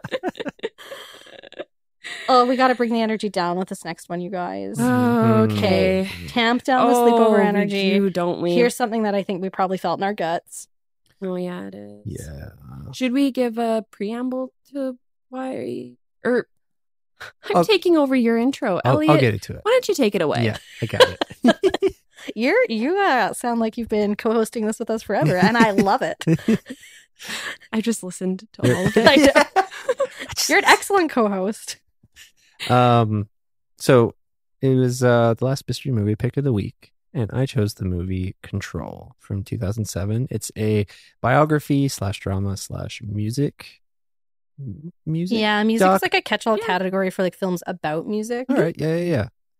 Um, did not look up how to pronounce this last name, but it's directed by Anton Corbijn, mm-hmm. based on the book Touching from a Distance by Deborah Curtis, and a screenplay by Matt Greenhog. So this movie is the biopic about mm-hmm. the um, Joy Division, the band Joy Division's lead singer, Ian Curtis. Uh, it stars Sam Riley as Ian Curtis, Samantha Morton as Debbie Curtis, uh, Craig Parkinson as Tony Wilson, Alexandra Maria Lara as Anik Honor, um, Joe Anderson as Peter Hook, a k a. Hookie, and Toby Cabell as Rob Gretton. Uh, so synopsis for this movie is uh, a profile of Ian Curtis, Curtis, the enigmatic singer of Joy Division, whose personal, professional, and romantic troubles led him to die by suicide at the age of twenty-three. Mm-hmm. So and medical struggles. Mm-hmm. Yes.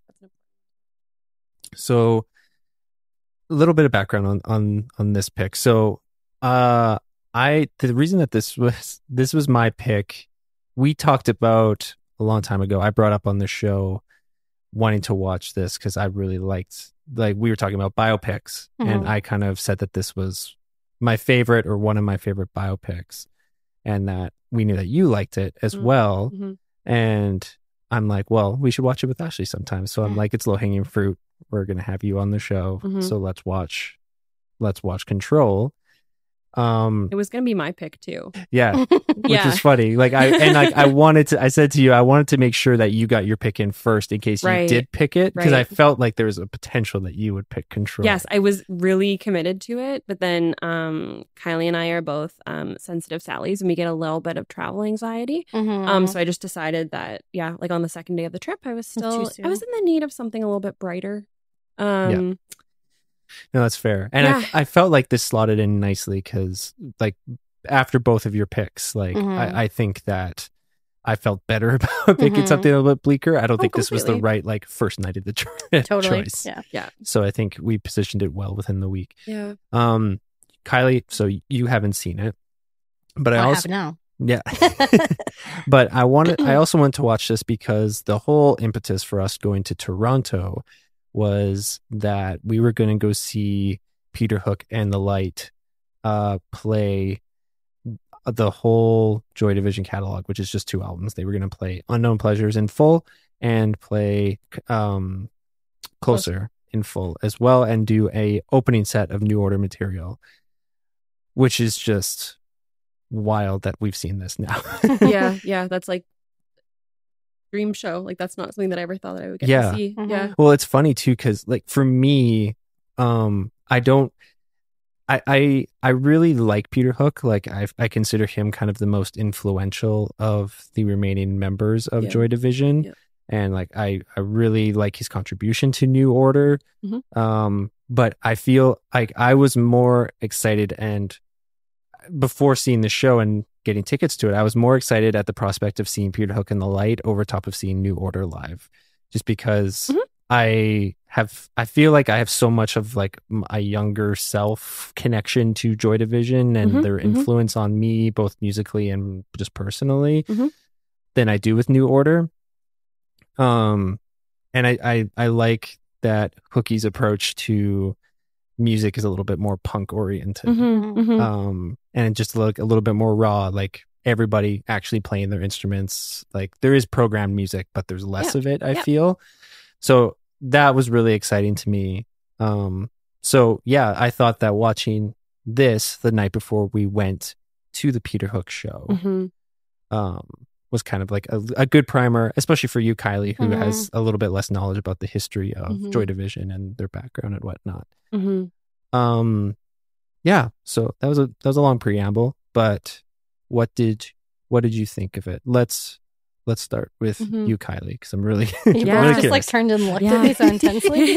Um, what did you think of one of our favorite movies, Kylie? We hope so, you loved it. I'll give a little bit more context with if that's okay with you all. Yeah. I feel like this one's going to be a little bit more like a personal conversation yeah. than a movie conversation, but I don't know a lot of Joy Division or New Order, but when, Elliott, you saw that Peter Hook and the Light were coming to Toronto, I could just see how much it meant to you, and so we we got tickets, and then I think like a couple days after I got tickets, Ashley, you and I were hanging out at your house, mm-hmm. just the two of us, and Goose, your puppy. My puppy. Um, and I was talking about it, and then I was like, oh my goodness, you love Joy Division. Mm-hmm. What? We should have invited you. Yeah, what the heck? And then I was like, I, I think there's still tickets. You can come. And you were like, fine. Um, well, you were like, I'll think about it. Yeah. Within like an hour of me coming home, I get a text from you being like, I think I want to go. Yeah. Yeah. Well, it's and... funny too, because I, I did the exact same thing. Like I saw that he was coming to, to Toronto and I'm just like, yeah, Peter Hook. Yeah. Like Joy Division. That's cool. And yeah. then I sat with it. And I think you were like, are you, sh- are you sure? Yeah. Yeah. And I did the same thing. I'm like, no. And then after I got tickets, I was like, oh my God. Yeah. I'm so excited. yeah, yeah, this is yeah. unreal. But the con- yeah. I mean, the context of this being Joy Division is a band that means so much to both of you mm-hmm. and is so intrinsic to like your up, like your musical upbringing and like yeah, who- it, I just I know that these songs are like embedded in your guys' souls. Yep. And they aren't for me. Like I didn't really, other than Love Will Tear Us Apart, I didn't really know any Joy Division songs until like Elliott, you and I started dating, which was when I was nineteen. Mm-hmm. Um, and even even now I wouldn't say like I know a ton of their music. And so, you know, really we're going to the show that I'm just kind of going to be like a supporter. Mm-hmm. You know, kind of like manager. When I went and saw like Star Wars The Force Awakens with you, I'm like, yeah, yeah I've watched all the movies yeah. now, but like I'm kind of just here to like be able to witness the magic for you and have shared in that with you. And make sure we got there on time. Yes, uh, I was the manager of the group, uh, of our group. um, in terms of like the Ian Curtis story, I knew only the broadest of strokes. I yeah. knew that he died by suicide. I knew that there was this Kurt Cobain. I'm a really big Nirvana fan. Yeah. Um, and so I knew that there was this Kurt Cobain-esque what could have been. Yeah. You know, what could have been with Joy Division. You know, they were so influential and they were just at the, the height brink. Of that influence. Yeah. And, and, and, you know, just in a, not to just like make it about Nirvana, but you know, that Dave Grohl has gone on to do the Foo Fighters and like made his own thing from this and like that they went on and made New Order and that became really successful and influential as well. Um, but I didn't know the intricacies of the story. Mm-hmm. Mm-hmm. And yeah. holy crap, is this it's, movie heavy? It's very heavy. Yeah. And it's not just a sad story, which I think sometimes we can fall into when we see something on a screen and it's dramatized. Um, I think that's one of the most important things to remember when you're watching a movie, especially, or a, a biopic rather, especially one that um, ends with the loss of somebody's life, mm-hmm. um, is that this was a human's life. This was mm-hmm. somebody's family. This was somebody's world. These were their friends. Um, and the loss isn't just, oh, this could have been the biggest band ever. The loss is um, there was a young girl who lost her father. There was a woman who lost um, her husband. There were bandmates who lost their their friend and the core piece of their creative project. Um, there were parents who lost a child. There was, I think he had a sister. Lost sure. a brother, so right? But but yeah, it, it's it's a human, right? And it can be so easy to kind of lean into that, like um, I don't know if it would be like cult of personality or that like um, like legend thinking, mm-hmm. you know, and like turning him into lore. But that's such an important thing to remember that it was a human. And I think especially following up, watching Control with seeing Peter Hook the next night, like seeing that friend who had lost a friend, not just yeah. like the the the front, not just like the singer in his band, but a friend and a core part of his like upbringing as a musician and his entry mm-hmm. to that world mm-hmm. was it was so it was just very somber. Yeah, there was yeah. a an um, emotional experience I had seeing Peter Hook in the Light that I don't know that I would have had had we not watched this movie the Completely. Day before. Mm-hmm. Yeah, where I just felt this like um. this experience that was happening in the space beyond the music with like, mm-hmm.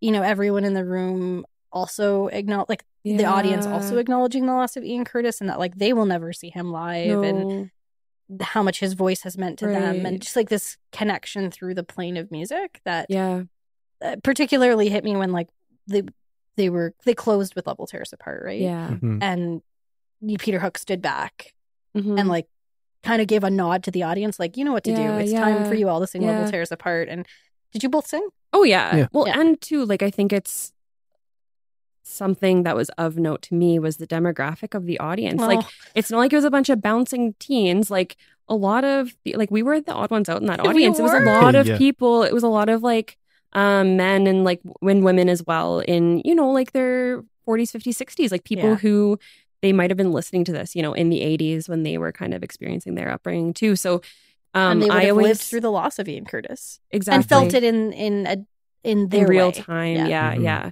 Um, so that that's always special to me to like, because I think there is like a certain amount of like ageism in like music and in the culture of like going to shows and stuff mm-hmm. that it is like a young person's game. Yeah. Kind of. And it was like, no, I, I feel like we're kind of just, and it, like not in a bad way, but I feel like we're kind of, we're guests at this, um, at this, yeah. I don't know if I would call it a celebration, but, um, we're, yeah. we're guests at this mm-hmm. like event. Yeah. I felt this extreme juxtaposition because we saw this show with that demographic and this backdrop yeah. that night, and then the next night we went to the Wild Hearts tour yeah. with um Julian Baker, Angel Olsen, and Sharon Van Etten, mm-hmm. and that demographic lean like we we were the demographic there. Oh, completely. Yeah. Um, but at both shows, I, and I'm curious if you guys do this too. I always like like to take a moment during like one of the bigger songs to just kind of like stop looking at the stage and yeah. look at the audience and yeah, just like. Too. Really try and tune myself into like the like the thrum that's happening through this yeah. space, and like yep. it gets me so emotional to like look and see these people with like big smiles. Mm-hmm. Like I'm gonna get emotional yeah. thinking about it now. Completely. I'm just like like how we're all experiencing this like profound moment of connection through this like mm-hmm. thing that means so much to us, mm-hmm. and we've listened to in different scenarios, and they, like every person has their own personal. Particularly with Love Will Tear Us Apart, their own personal connection to this song. Mm-hmm. And all of those personal connections are joining together in this moment. And yeah. just like, yeah. I'm not really an energy person, Ooh, yeah, yeah. Yeah. but there's this like pulsation through the room that is undeniable. Mm-hmm. And the other part of this is I hadn't been to a live show yeah. Yeah. since pre-March twenty twenty. And yeah. I wrote this in my Letterboxd re- review for Control. Live music means as much to me as movies. And if you're listening mm-hmm. to the show, you know how much music means to, or movies mean to yeah. me. So like there was all of this stuff kind of commingling together yeah. to create this incredibly emotional experience mm-hmm. that like, to bring it back to the movie, the movie um, started that, like kind of opened that emotional Gave journey. you access. Yeah. yeah. Yeah. It was the access point. Mm-hmm. Um, I read a really interesting Letterboxd review that I think might um, before you get to okay, that sorry. I just want to say one more thing about the show and the demographic, because the other thing about the demographic is like yeah like that was the age range, but it was a lot of there was a lot of dads with oh their cute. sons, and it was so cute, including show. on stage. Yeah Peter Hook, his touring bassist, is his son yeah who yeah, who plays so the sweet. bass as well, so like very on brand for our show. yeah. Great but, dad like, energy great dad like, energy in that room energy. Especially in like what you're talking about, like I just like in those moments watching these two generations of people that are connected by blood mm-hmm. and have like this independent, either whether it's independent love of Joy Division or if it's like the the dad has a love of Joy Division and wants to take like their kid yeah. to like experience this with them. Like you asked me, I feel like it was during the show or before the show, like if I still had a close relationship with my dad, I probably would have asked him to go. I probably wouldn't have gone. It probably would have been the two of you going probably and I wouldn't have Me and my gone. dad. Yep. Yeah. Mm-hmm. Totally. But yeah, like, and you know, yeah, I, I kind of do the same thing every once in a while. I like peel my eyes off of the performer and look at all of the people in attendance. And mm-hmm. especially, yeah, I did that during Love Will Tear Us Apart. Mm-hmm. And yeah, like it's a song, arguably one of the best songs that's ever been written. Yeah. And yeah, it had like, it is, on one hand, it's a banger. Like, it can get mm-hmm. you so pumped up oh, yeah. and, it, and it's great. But on the other hand, it's what's written on Ian Curtin, Curtis's it's devastating. tombstone. Yeah. Like, it mean it has so many layers, and like the lyrics of it are so sad mm-hmm. and and and heavy. And there's just, there's so many emotions that go with it. And because this was one of the first nights, if not the first night of Peter Hook's tour. It was the first it night was, of the tour. Yeah. They've done a couple of festivals, but, but this, this was, was the first, first night of the tour night. where they yeah. played the albums. Yeah. yeah. And so, the, the tour, the intention of the tour, um, although it's been delayed by a couple of years, was to mark the, would it be the, yeah, the fortieth anniversary of Ian Curtis's death. So yeah. it also had that undertone to it too. We weren't just seeing this person playing this music who was involved in this thing that happened. Like he was doing it specifically to um, memorialize and yeah. honor. He, like after his, it was after the, it was the first song of the proper Joy Division set that he dedicated to Ian Curtis, yeah. right? Yeah. yeah. Well, yeah, it's a song Atmosphere. And yeah. like, it's one of my favorite songs, but it's yeah. like the song that they, they played at Ian Curtis's, like Peter Hook has said, they played this yeah. at Ian's funeral and they'll play it at my funeral. Mm-hmm. Yeah, I love that. Um, but I can't imagine what it must be like for Peter Hook. And I didn't really think about this until I kind of caught mm-hmm. like a few in-between moments watching the show, is that Peter Hook is playing these songs that he wrote with these guys in Joy Division, mm-hmm. but he's now he's taking up the mantle of, mm-hmm. Mm-hmm. for all intents and purposes, replacing Ian as the lead singer yeah. mm-hmm. of these Joy Division songs. And he has his little lyric book. Like it's not yeah. even like a lot of artists now have just like scrolling screens, like yeah. di- like digitized, but he has his little like laminated yeah. sheets of paper with the lyrics. With Ian's With lyrics. Ian's words that yeah. he does not want to mess up and yeah. he wants to get right for, probably for himself, for Ian, and for the crowd. Mm-hmm. And yeah, there's like these moments where he kind of like steps back and he's just mm-hmm. like, like I'm doing this to like celebrate this music. I'm getting emotional and to like celebrate my friend who I lost. And yeah, it was beautiful. Like it was an amazing show. Yeah. I'm so glad we got to go see it. Me too. Me too. We had this little trip together, you yeah. guys. yeah. We were very silly, but we also had a lot, yeah. of, a lot of feelings. We contain multitudes. We do, don't we? But I agree with you. I think watching Control open, I feel like it opened that up for all of us. Yeah. Yeah. Like, yeah. Just... Well, that was like, I um, started listening to Joy Division and watched Control for the first time probably when I was like sixteen or so. Mm-hmm. Yeah. And that's totally like, yeah, when that world was open to me, that it just, yeah, immediately became this like, mm-hmm. this part of like my own, I don't know.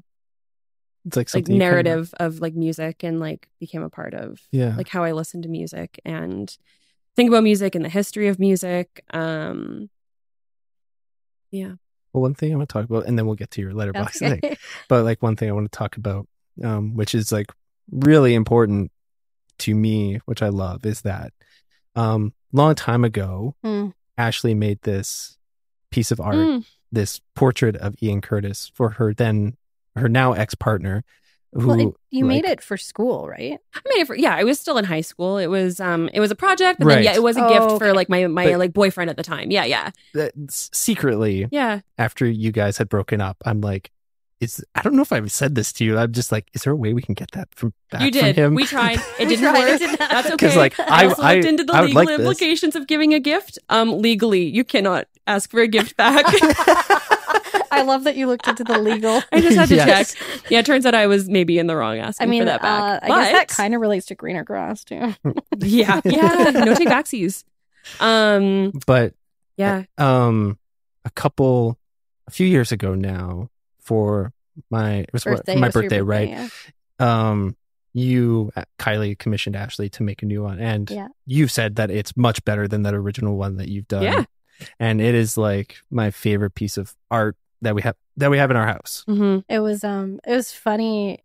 I don't know how much we've talked on the show about like how Elliott, you're such an you're an internalizer. You internalize your emotions, and like mm-hmm. it was this big secret I was keeping because yeah. you you know I think we ensured that you had a lot of time to work on it at your own pace. Yeah, because you're a busy person, and you know we when it was done, you helped me mount and frame it. Yeah, and like I was so excited to give this to you, and I I think I, you had no idea, right? Like I had kept it a no. pretty big secret. Yeah, and then I wrote in the card. Um, It was a lyric from a New Order or a Joy. No, from a Joy. Yeah, it was. Um, oh, what was it? I can't remember. But you didn't pick up on that, and I was like, oh, I thought he would like pick up the lyric, and because I wrote it as if it was like my words, but yeah. I, I wasn't trying to. Um, rip Were off you Ian plagiarizing Curtis. Ian Curtis? I was like, oh, Kylie? This is good. Oh, I, I said, um, you being with a band. Being with you takes the shock away. I think I said, oh. um, or something like yeah. that, and you didn't. Pick up on that. Like that was meant to be like have you be like light bulb moment. Yeah. But then you didn't really react. And I was like, oh, but it was because you were so overwhelmed with how much you loved it, which mm-hmm. like we hadn't mm-hmm. quite figured out mm-hmm. that. Because we had danced yet. Around like should, like we should get Ashley to make this portrait because it's so good. Um, so the three of us yeah. just been uh, Joy Divisioning together for a while. So, yeah. But yeah. It's very like interwoven throughout our our friendships. Yeah. Okay, Kylie, this letterbox thing. Yeah, we've kind of like stop talking about the movie, which is totally okay, because that's I would what the like, show is I would about. Love to circle back. Um, yeah. So to me, what hits most about this movie, and I don't know how, like, I, I get, I've, I'm not going to get into it again, but if you've listened to the show and you've listened to the episode where we talked about Jackie, I have really complicated feelings about biopics, and that remained here. I was really concerned about, like, the capital T truth, and I asked you guys a lot of questions during the mm-hmm. movie, which I normally don't do. Mm-hmm. I'm normally pretty quiet. I kept being like, was that was it what it was like, or did that really happen, yeah. or, like, how much mm-hmm. time has passed here, or, like, how old are they? Like, I asked you guys a lot of questions, and as soon as it was done, I was like, well, after we had, like, when I went to bed, I was furiously, like, cross-checking Wikipedia and Reddit mm-hmm. and, like, mm-hmm. interviews to see, like, what was true and what wasn't and what did yeah. people think. But what I think the film does get right, if nothing else, is, like, the failure of the medical system, mm-hmm. like the failure of, like, the mental health system, and that we recognize now and mm-hmm. can reapply. So I read this, like, pretty intense crit- critical review on Letterboxd that I actually I want to critique the review. So okay. sorry to Phoebe. Critique the critique. I don't know Phoebe, and I'm not. Um... But we're coming for you, Phoebe. yeah. So this is an excerpt from from Phoebe's review. I felt more emotional reading Ian Curtis's Wikipedia page than I did from watching this film. Mm. There's little to no character development at all in this. Mm. He does one thing, redacted, for no apparent reason, and then he does another thing, redacted, for no apparent reason. He has no chemistry with his bandmates. He has no love for his daughter, and even the fear of his epilepsy is completely downplayed. Everything in this film just happens so much that you feel no empathy towards any of its characters. Mm-hmm. So whether you feel a connection to that or not, I want to say, but isn't that the point? This yeah. is a person suffering from depression. And doesn't mm-hmm. life just happen? Doesn't it just yeah, feel detached? Yeah. Because I, I, I agree to an extent that there's a detached nature to the film, mm-hmm. Mm-hmm. but I feel like it's a deliberate aesthetic choice to mirror Ian Curtis's state of mind and to put yeah. us into that yeah. headspace. Yeah. Well, and that and actually I found incredibly impactful. Right. And that's, um, too, like, um, that's interwoven in so many other elements of that band and how they're portrayed. Like, Anton Corbijn, he was one of the first, like, he's kind of like one of the main people who photographed Joy Division and took some really iconic images of him. Or of them, rather. And those images are, you know, what we visually associate now with mm-hmm. that band. Like, that kind of, like, austerity and the minimalism mm-hmm. and the the kind of, like, bleakness, blankness. Um, so I feel like it was really in keeping, actually, with, mm-hmm. like, a lot of that. And then also... Um, the use of black and white. Yeah, the use of black and white was gorgeous. Um, and um, just w- with regards to biopics, like... I think where I get caught up in them, um, and I'm pretty neutral towards biopics. Like, I, I, for the most part, like, you know, can get, yeah, I can humor them. Mm-hmm. I can get behind them. Mm-hmm. Um, but I have a hard time with some of the invented dialogue and conversations. Mm. Mm, right. And I found that this film is so sparse in its dialogue. Mm-hmm.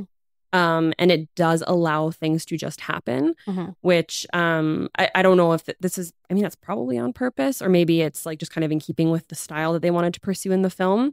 Um, but it allows just kind of like it, it kind of leans on the facts, doesn't go too heavy on the the dressings up and the jewelry, you know, mm-hmm. like the dialogue and the frills, um, and just kind of, like you said, allows it to happen.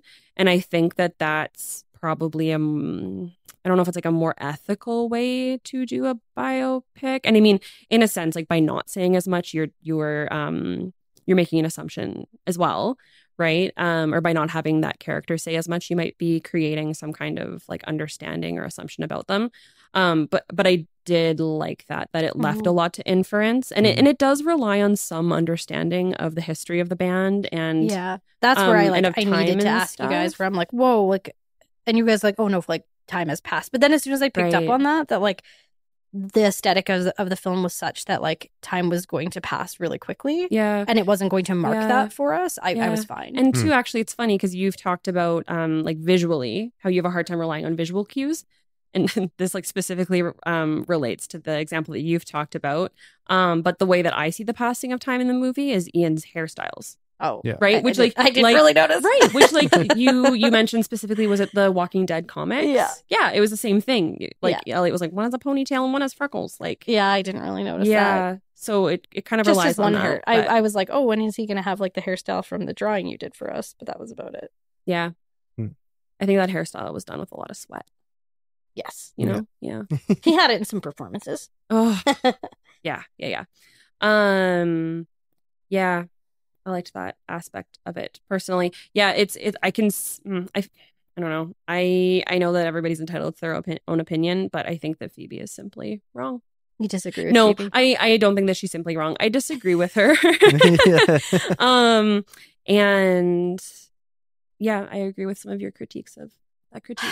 I just like fundamentally, I don't know that a bi- biopic is ever going to be ethical. No, no. And like, is ever going to get it mm-hmm. right, because there is no right, because everybody has their own version of the truth and their own yeah, perspective. And yeah. it seems like this film leans pretty heavily on like Deborah Curtis's yeah. lens. Um, Which in some ways I think is really important. Yep. In other ways, in doing some of some like background research, other people have different views of the yep. truth. And, yeah. Um, yeah. I don't know ever know what the right way to do it is, but I think if we can watch biopics knowing that, I think even these filmmakers knew that that this is one version of this story, yeah. mm-hmm. and like yeah, I mean, any of us. We go back and we talk about like moments from our childhood, and you can talk about like to your parents and your siblings and your friends, and everybody remembers it differently. Completely, it's yeah. true to all of us. Yeah.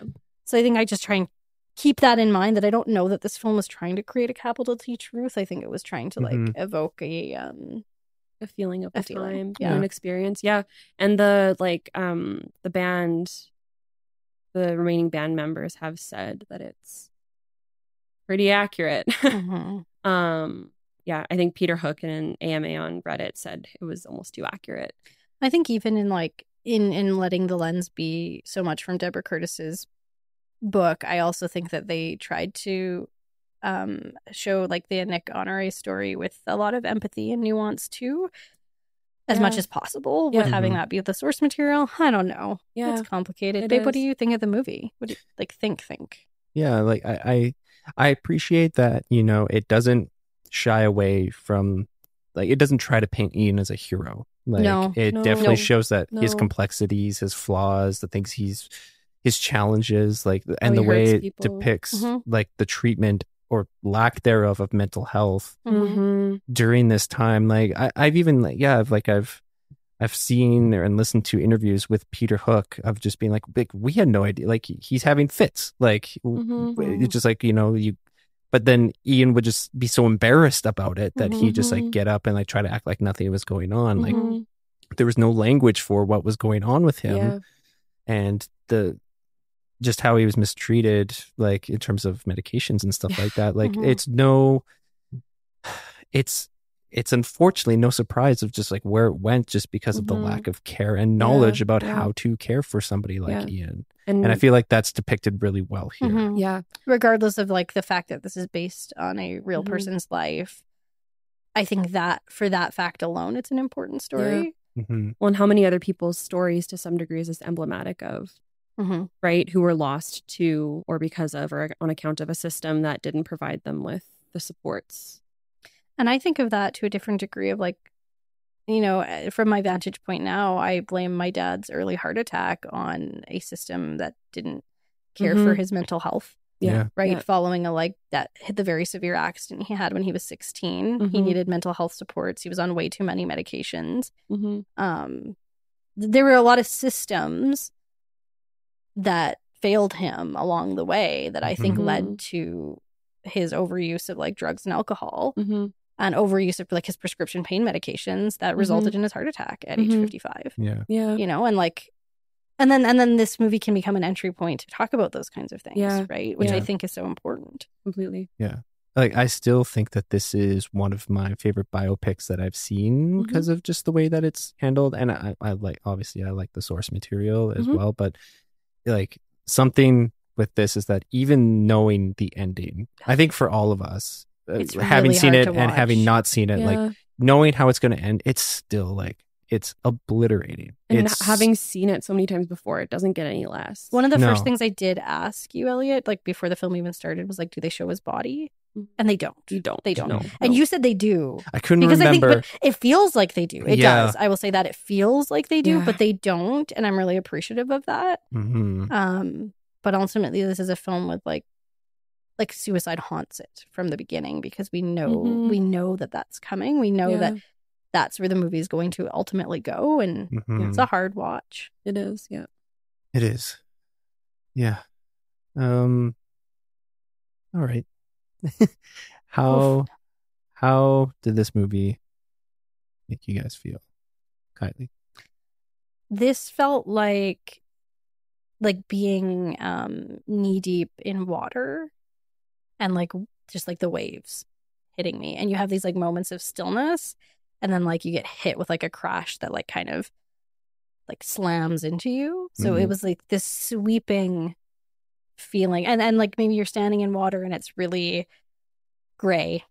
Mm-hmm. It's about to storm, mm-hmm. but it's not storming yet. Mm-hmm. It just felt like I just every time I felt like I had a grip on like feeling okay, some another wave would hit you, and you'd just be like, "Oh, damn it! Mm-hmm. Yeah. Like, why did this have to happen?" Yeah, yeah, yeah, yeah. Ashley, like just yeah, somber, melancholy. Mm-hmm. Um, it's a little bit hollowing. Mm-hmm. Mm-hmm. Yeah, yeah, just sad. Mm. Yeah, just like the whole thing makes me sad. Yeah. Like I just feel like they Joy Division captured lightning in a bottle with how talented all of them are with yeah. playing music together. It's a great way and the music it. They were making, and the the fact that things just you know and, and it's exciting in this movie to like see them perform together and yeah. see the energy like. I think I, from what I've heard in, in from interviews of the remaining members of Joy Division, they captured the essence of what their live shows were like, yeah. and the energy that the crowd had during their live yeah. shows. And yeah, I think they had something really special. And you just watch this movie the whole time and just like know where it's going. And mm-hmm. yeah, it's just it's it's a sad it's a sad movie. Mm-hmm. I think to like bring it back around to like you know why we went to Toronto and why we're here, the three of us talking about these movies right mm-hmm. now. Um, I feel really grateful that even though like Joy Division and New Order don't have the meaning to me that they do to you guys, and particularly Joy Division, that like I was able to be there with you guys at this mm-hmm. really important show. And as sad and heavy and melancholic as and hollowing, mm-hmm. to use all the words that we used, as this movie made us feel, I felt like the show, like the Peter Hook and the Light, mm. um, left space for all of that, and yet to have a sense of celebration and honoring. Mm-hmm. So it left space for that like grief and that sadness. Mm-hmm. And yet on, all, but then like to feel it all together and to like honor yeah.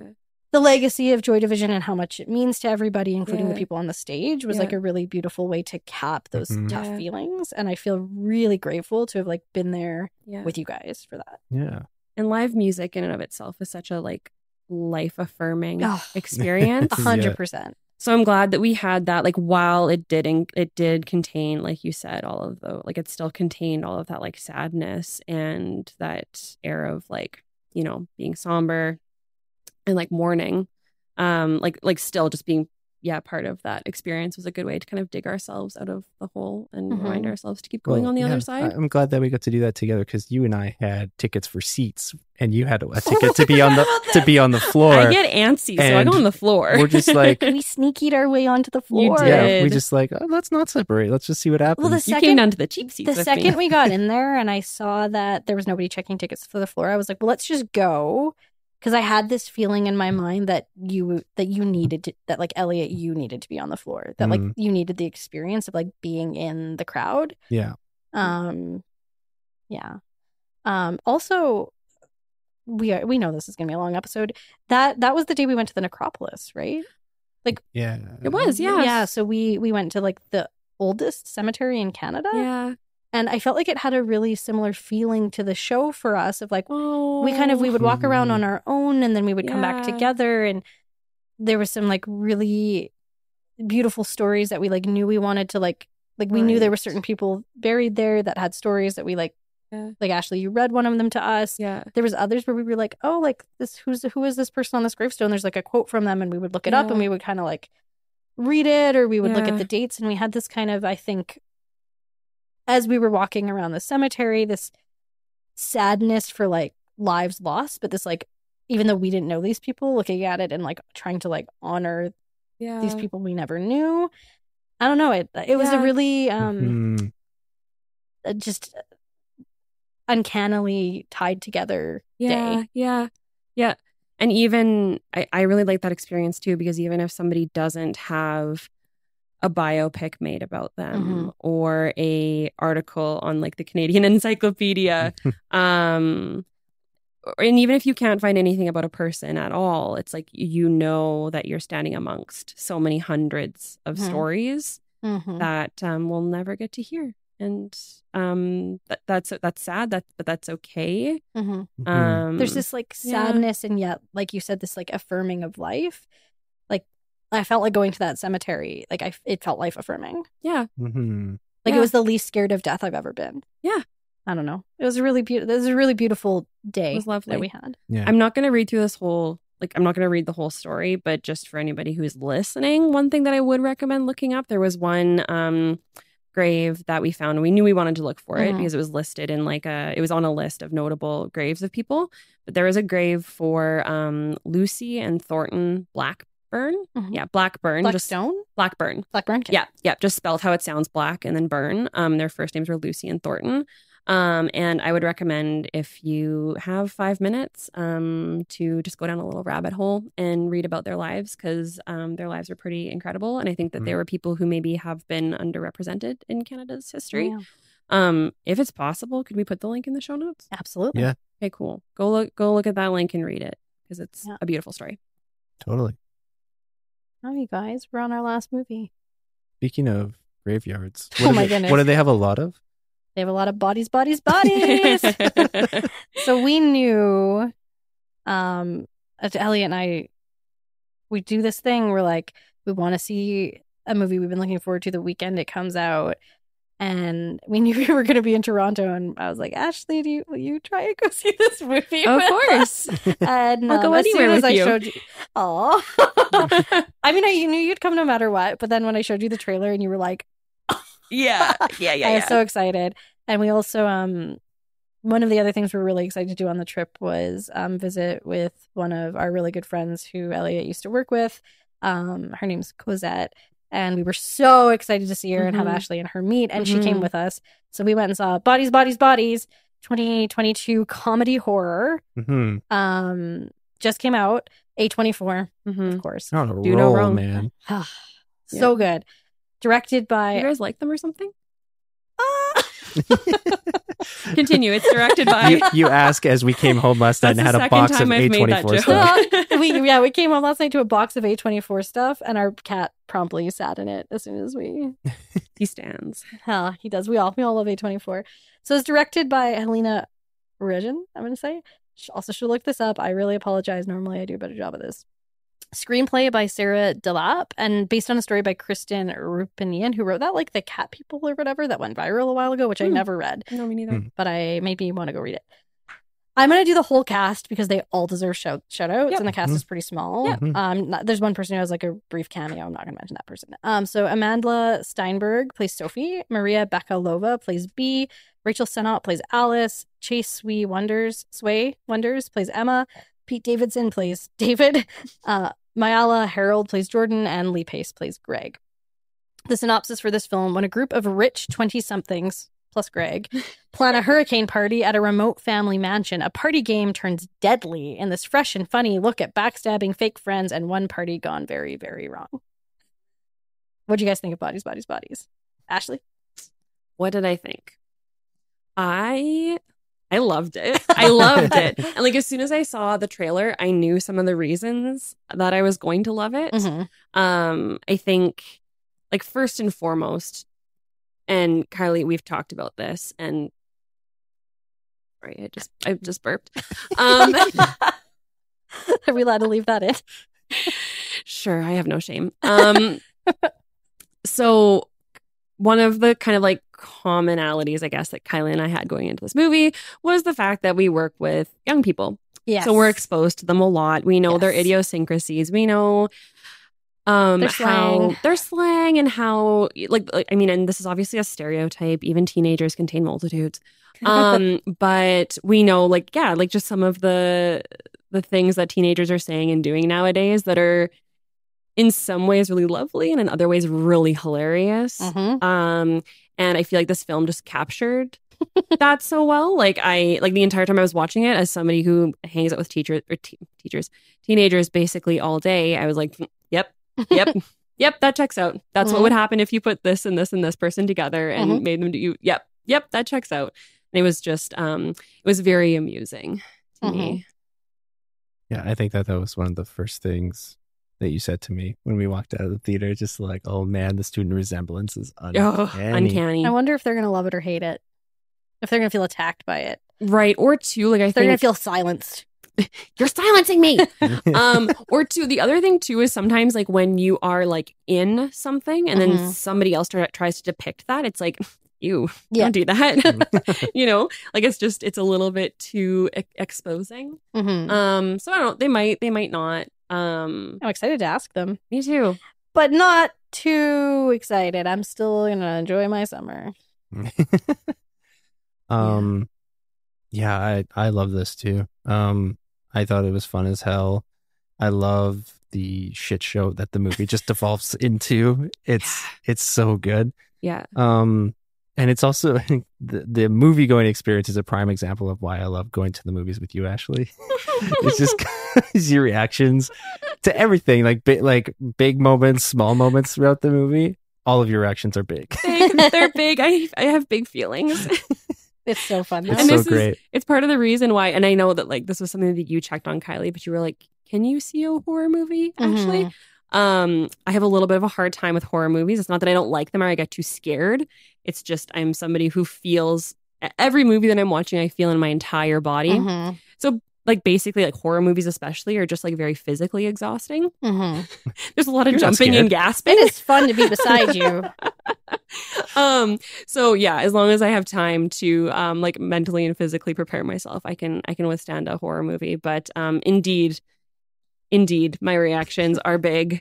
Um, As someone who watches like less horror movies than us, how horror do you think this is? Oh, not very. Yeah, no, I felt I felt that there's, too. Yeah, a little bit of gore. Um, the gore wasn't to a level that um, made me nauseous, um, which like that doesn't normally happen either. But like I have watched films where like the gore was, you know, made my tummy turn a little bit.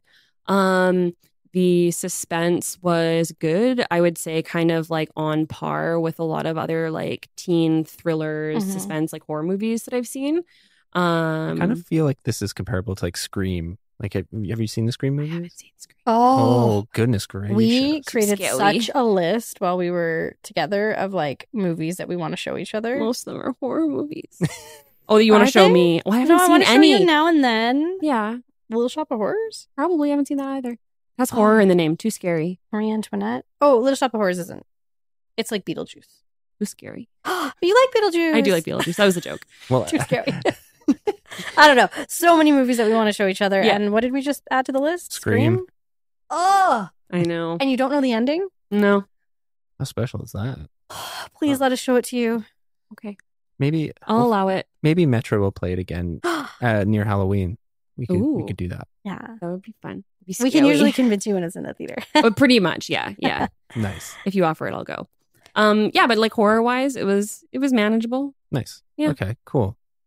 What are your thoughts, Kylie? Um, I thought like I agree with everything you guys said. On top of it, I thought the mystery of it was really fun. The, oh, like, so good. Like yeah, yeah, what yeah. is the so good. I, I saw a review, I can't remember, it's somebody I follow, so I, I apologize for not having your name here, but they said something like, um, a movie like this is only as good as its reveal, and it's one damn good reveal. Yeah, yeah, totally. And yeah, if you know, if this is comparable to like Clue or Knives Out or like, you know, something where there is a mystery that needs to mm-hmm. be solved, mm-hmm. um, this one was really fun in terms of like mm-hmm. how I think it does a good job of like keeping you intrigued about what the answer is, but not having that be the focus of the film where you're yeah. just trying to figure it out. Yeah. Um, so, and it's also just like really self-aware, I think, about like what it is, yep. what it's doing, what it's saying. Yeah. There's a version of this film that is right-wing. Do you know what I mean? Like a version of this film that's like making fun of this in a way oh. that's making fun of it in a different way. And it means mm. in like a snowflake way. Yes. Yeah. yeah. Completely. Yeah. Um, and it, I don't think that that's what this no, is. No, no. I, I think it's, I don't think it digs as hard into, um, how even people who believe in the language and the ideas presented in this film can co-opt it themselves, right? Mm-hmm. And make it meaningless. Yeah. Mm-hmm. Despite the initial intention of yeah. it being really yeah. important and good and lovely. Yeah. yeah. Um, and I think we're all guilty of that. Yeah. Mm-hmm. But it's, it's so funny. I think yeah. it does a good job, too, though, of kind of walking both lines, because yeah. there are characters in this movie who have experienced pretty intense trauma yeah. mm-hmm. and who, um, those things considered, being able to put their experiences and their feelings into words and having words to use. Like, yeah. this, like this and this is a trigger for me. Mm-hmm. Or, um... I don't like um, among other things, but just having like that language of like air quotes therapy mm-hmm. um, to describe their experiences. Like that's one thing that I love so much about this kind of like up and coming generation of um, like kids and teens and young adults, is that they are equipped with so much more language to describe their experiences mm-hmm. than say like we were mm-hmm. when mm-hmm. we were teenagers. Like in some ways it makes me so happy to know that um, these people, that like kids and young people have this like language to use and this understanding. But at the same time, like you said, like it, it can get kind of like co-opted and picked up in really dumb, dumb ways. And this film does that too. Oh, yeah. Yeah. Right? There's people using that language to talk about just the most vapid, ridiculous things. And I think, yeah, so it kind of like walks both of those lines of mm-hmm. like, and oh, yet- yeah. Sorry, I totally interrupted uh, no, you there. Okay. Of like young people being equipped to talk about their experiences, which sometimes are legitimately traumatizing yep. and intense. Um, but then also just kind of like that that aspect of like when um, you are a teenager, sometimes you think that certain things are um, like traumatic and a big deal when yeah. they're like not. Well, and I, I thought um, if I was, you know, if I was doing a greener, like we talked about the greener grass, watching it a second time to like look at the like what it's saying. Yeah. I was mostly just having fun with this this time, but if yep. I was watching it a second time to look at like maybe what it's trying to say through the way it makes fun of therapy language, um, which I agree with you, I think is incredibly important. I like having this language. Yep. I love hearing the young people that, that we hang out with all the time use yeah, this language. Yeah. The scene that I think I would, you know, if I was writing a university essay on this, that I would come to is the scene where I think it's trying, it's intersecting all of these different things it's doing. It's a scene we can't talk about, yeah. but it's an incredibly upsetting scene where somebody basically um, dismisses the use of that language and says that word doesn't mean anything, and and then proceeds to enact that word. And I think that the film is addressing how we need these words, but we need to think about how we use these words and in what yeah. situations we use these words in. Yeah, mm-hmm. completely. And, you know, to a certain extent, I think this film is making fun of rich young people more oh, than it's sure. making fun of like mm-hmm. Zoomers as for a sure. as a culture. Sure. Like all these yeah. people are filthy freaking yeah. rich. Well, yeah. and especially like, you want to finish your thought and then I'll go on mine. I don't remember how to finish my thought. Like just of my own accord, nothing to do with anybody else. Okay, cool. So you go ahead. Okay, on a bit of a tangent, there is this thing that I am fascinated with, and it's this thing within like TikTok and TikTok culture of young TikTokers, like seventeen, eighteen, nineteen year olds, all getting together and living in big mansions and just making TikToks together. Yeah. Yeah. Yeah. Yeah. Yeah. And that's I, like a YouTuber thing too. I'm it's so wild. confused by it. Yeah. Um, I don't I'm want that life. upset by it. Just personally. Um, I'm personally and, offended by it. And I feel like this was like playing off of that. Yeah. Mm-hmm. A bit, which I don't know, was just like a funny kind of like homage. I don't, I don't know if it was on purpose, but that was the association I made in my head. Mm-hmm. Um, oh, yeah. Like especially because I am so fascinated and confused by that element of like Zoomer culture. Mm. Well, and I, um, I wrote this in my in my Letterboxd review, but the character I find the most relatable is Lee Pace. yeah. Oh, like, like truly, guys, we are the aging millennials who the Zoomers are truly. like, you don't understand our, especially Ashley, you and me, oh. who are around Gen Zs and like, we are old we're and not we're cool not anymore. cool. No, and my, no, no, no. my rolling of my pants and my yeah. graphic tees and Apparently my. Apparently you can't wear ankle socks anymore. Those aren't like, cool. Yeah. Like we're what? just, we are constantly confronted at our jobs with how uncool we are. Yeah. And that's um, okay. It's okay. But it can be a little hard. Like yeah. I, I wrote in my review, I am the aging millennial who desperately wants the Zoomers to think I'm cool. Yeah. Like that's who Lee Pace is in this yeah. movie. Yeah. And I'm like, oh my gosh, he's the he's me. Yeah. Ah. Much like yeah. Lee Pace, I also just want to go to bed. Honestly. And when I can't sleep, I listen to meditations. What I think that something that I really loved about this movie too is I I love a a movie that just knows the horror movies that came before it mm-hmm. and just knows how to play into the tropes mm-hmm. that just like as horror movie fans, like it, you, you understand and you know what they're riffing off of or what they're um, making fun of or whatever, or playing into it. I, I think, I think it's done really well in, in this movie, and just like totally sets you up for great misdirects, which leads mm-hmm. to really great reveals later, and just kind of also deepens the characterizations of certain people who you are unex- you're not expecting them to get deeper characterizations of. Uh, mm-hmm. And yeah, it's, and it's ev- very smart. Everyone just kicks ass in it. Like, mm-hmm. you know, everyone comes to play. Yeah. Mm-hmm. Uh, I know Rachel uh, Sennott is getting a lot of a lot of love on the internet, and well-deserved, but I think that, like, everyone is awesome here. I think Amanda Stenberg's awesome. I mm-hmm. think Maria Bakalova, who I guess, I guess is from Borat. Oh. Which I'm like, oh, good good up from that here. Mm. Um, oh, I've never seen the Borat movies. I haven't seen that one, but wasn't there like a yeah. like a non-actor who was brought in to play his daughter or something? I don't know if that's her or not. I should have done a little bit more okay. research. Mm. Um, sorry, I'm putting you on the spot. No, that's okay. I'll that's something I'm going to look into. Anyways, the cast, yeah, and then and like Lee Pace is somebody we're all familiar with mm-hmm. from like his Pushing Daisies days. Yeah, um, Elliott and I love the show *Halt and Catch Fire*. Yeah, um, which is like a more dramatic role he's in, and he is great in that. He's yeah. also in the Marvel movies. Just like yeah. Lee Pace, get it? You're yeah. great. I just watched him in *The Foundation*. Oh yeah, a, I, yeah, the Isaac Asimov, yeah, or is yeah. it based on Isaac Asimov? Is it good? Mm. Oh, okay, yeah. But I like Lee Pace in it. But Lee Pace is good. So yeah, like everybody is just like super great in it. It's really funny. It's really self-aware. It's a good mystery, and I think it's going to stand the test of time as like a as a Scream type movie, as like yeah. a fun slasher film that you can get your friends mm-hmm. who aren't super yeah. into horror watching, because yeah. it's not like super yeah. scary, but it's got some like fun jumps. And two, I think it'll stand the test of time as a time capsule. Oh, totally. Like, when you go back and watch mm-hmm. like Mean Girls, being like, oh God, I did want to wear that when I was in grade mm. seven or whatever it was, or like, you know, any movie that kind of like encapsulates like, so like youth Gen, culture of that time. If the Gen Zs don't like it now, they might look back on it and be like, oh dear God, we right. were like this. Right. Or yeah. I at least knew somebody like this. Yes. Yeah. Yeah. yeah. I, it, or or this was the the dream that was presented on TikTok. Even if I Completely. personally wasn't like this. Right. Because I wasn't I wasn't Mean Girls.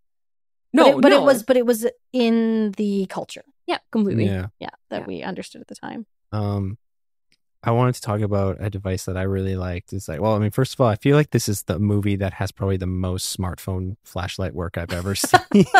They were, yeah, they were really putting in the work. Um, yeah. But a, a device that they use that I really like is actually using different light sources to differentiate different characters. So like yeah. they use glow sticks, oh, they use a headlamp, they used phones versus a flashlight. So you kind of knew who different people were in an, the dark. An infrared light mask. Again, yeah. yes. This person who doesn't get visuals never picked up on that. Yeah. Who has two thumbs and didn't understand that? Yeah. This guy. I just like, I, I like that. I thought it was really yeah. clever. For a movie that takes place like a lot in the dark yeah. using flashlights, I think that was a clever way to get around that. I yeah. Yeah. To create understanding and like connections with characters completely. Yeah. Completely. All right. Kylie just listened to the sounds of their footsteps and was able to differentiate them. It was an auditory thing. Oh, definitely. Yeah. Um. Okay. Bodies, bodies, bodies. How did it make you guys feel? Um, I felt a little like duped, but in the best way. Mm. Like not in a way that I'm mad about, in a way that I was like, you got me. You know? It was good. Yeah. It was, yeah. Elliott? Yeah, I, I agree with that. Um man, A twenty-four is just on a roll this year. I'm just like so so stoked on them. But yeah, it just made me happy um that this was not good, but great. Yeah. Mm-hmm. Um Yeah, I, I thought this was so fun, and I agree. Like, it's I think it for me, it stands the test of time. Like, mm. I would pick this up. I'd watch this every Halloween. Like, yeah, yeah. This was like everything I want from like a fun slasher movie, mm-hmm. where it's like, or not slasher, like a fun murder mystery movie, mm-hmm. where it's like I felt dread, I felt mm-hmm. the jumps. I thought they were earned. Um, I liked the mystery. I hated the characters, which you yeah. want, like you want yeah. to. Yeah. Um, And yet it was still really, really fun. Yeah. Mistrust, too. Yeah. Like, it was really mm-hmm. hard to trust anybody, yeah. which, like, yeah. whoop, love it. Oh, and, like, last point, too, like, the music, again. Was oh, done, it was done so by a disaster good. piece. Who, who did like, It Follows? They did It Follows, and they did Marcel LaChelle's Shoes On. But I love how they approach doing movie scores. They're so good. Yeah. And, like, it's so simple. Like, they kind of replay the same... um same music a few times throughout Bodies, Bodies, Bodies. Yep. But yep. it's just so good at building tension yeah. and, like... feeling creepy. I did creepy. notice how the music was attached to certain characters, so maybe you're not wrong about the auditory stuff. There you go. I told you. You know me better than I know myself. Yeah. All right. You guys, it's that time. It's time. Let's talk about some bad Actually, dads and rad so dads. Yay. All right. Bad dad. Bad dad of the week. Bad dad. Ashley, who's your bad dad? I'm first? Yeah. Okay. okay, I have one. Um, my bad dad of the week is Dick Jesus from no! Ninjababy. As if the name didn't say enough. Um, so I have that. Um, would you rather me call him P- P K Zoo? No, Dick Jesus. Dick Jesus? Dick Jesus. Okay. I think that's what he's called in the movie. P K Zoo. P K Zoo, a k a. Dick Jesus. Okay. In English. So he is, um, he's guided by his ego. Ooh. He's the type of person to like the idea of something, but not have considered the reality of the thing. Like somebody would like get a puppy and then like not train it mm. or like be mm. mad that it was peeing in the house, but not take it outside. Um, he's manipulative. He ignores boundaries and takes advantage of and exploits people. Um, he shows up when it's convenient to him and he doesn't keep his word. Mm. Mm, very good. Bad dad vibes, oh, guys. Dick Jesus. Yeah. Kylie. My bad dad is Lisa from Greener Grass. yeah. Okay. Okay. I understand. Okay. Like Dick Jesus, Lisa is incredibly self-involved. Yeah. Even more than the other parents in the film, her kids are her trophies yeah. rather than humans or other objects that deserve their own life are, and reality. Maybe also humans in her mind too. In her mind. Um. She is completely unwilling to like see another person's point of view, or like there's a particular plot point in the film that like her response to another person trying to be like, I made a mistake and I want to I, I want to rectify that mistake is just completely shut down. Um, yeah, I think Lisa is a bad dad. okay. Okay. Elliott. All right. Um, my bad dad nominee was David, played by Pete Davidson in Bodies, Bodies, Bodies. Oh, man, we had a lot of bad dads this week, wow. you guys. um, I just, uh, I thought he was a dick. Um, he's super selfish and unwilling to see outside of himself and what he and what he wants. Like, he just has this, like, entitlement to what he wants to do, when he wants to do it, and whoever, like, is immediately involved in his life. And he's just, like, he's... he's obnoxious and like and about all of those things I just mentioned. But he's so cute and so funny. That's the problem. That's how he there gets you go. You. He lures you in with this yeah. with this cute cute funniness and then burns you. I yeah. did see a great review on Letterboxd. It was like, never show me Pete Davidson's without tattoos again. It's gross. Yeah, it is. it is. He looks he looks like a yeah. um okay. I don't agree with Dick Jesus. Neither do I. I, I feel like looking at the full arc of Dick Jesus. Oh, yes. Mm, you're right. I agree you're right. with that was everything. A rookie mistake. With everything you said. Okay. Okay. But I think if we compare Dick Jesus, I think that we all had similar qualities in our bad dads yeah. that we're saying we don't want in our fathers. Yeah. But I think there's some characters here who grow. There's a trajectory. You're right. Yeah. Mm-hmm. And you're right. some who do not.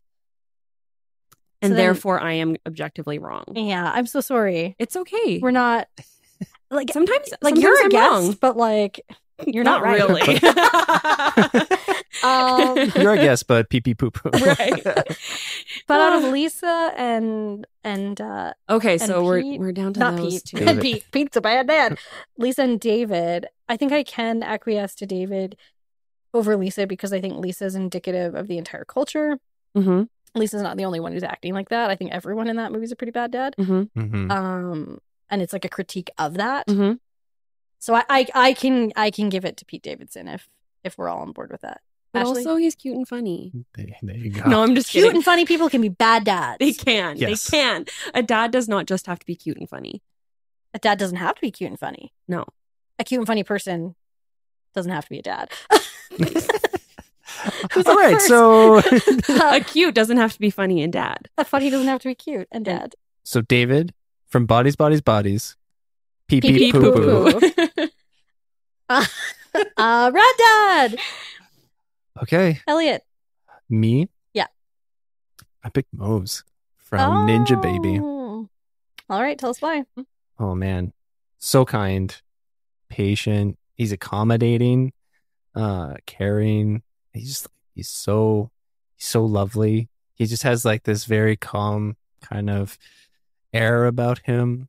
Just mm-hmm. totally lovely person. Okay, and okay. Who would I would want for a dad to have like mm-hmm. all of those traits and to like treat me the way that he treats, he chooses to treat others. Okay. Mm-hmm. Yeah. Me? Mm-hmm. I picture Kel mm-hmm. from okay. Ninjababy. Mm-hmm. I said she she doesn't quite have herself figured out, mm-hmm. but she takes the time to pause and reflect and mm-hmm. confront mm-hmm. all of what she doesn't have figured out mm-hmm. when she needs to, mm-hmm. despite how hard that is. Um, despite not wanting kids, she always does think about the kid mm-hmm.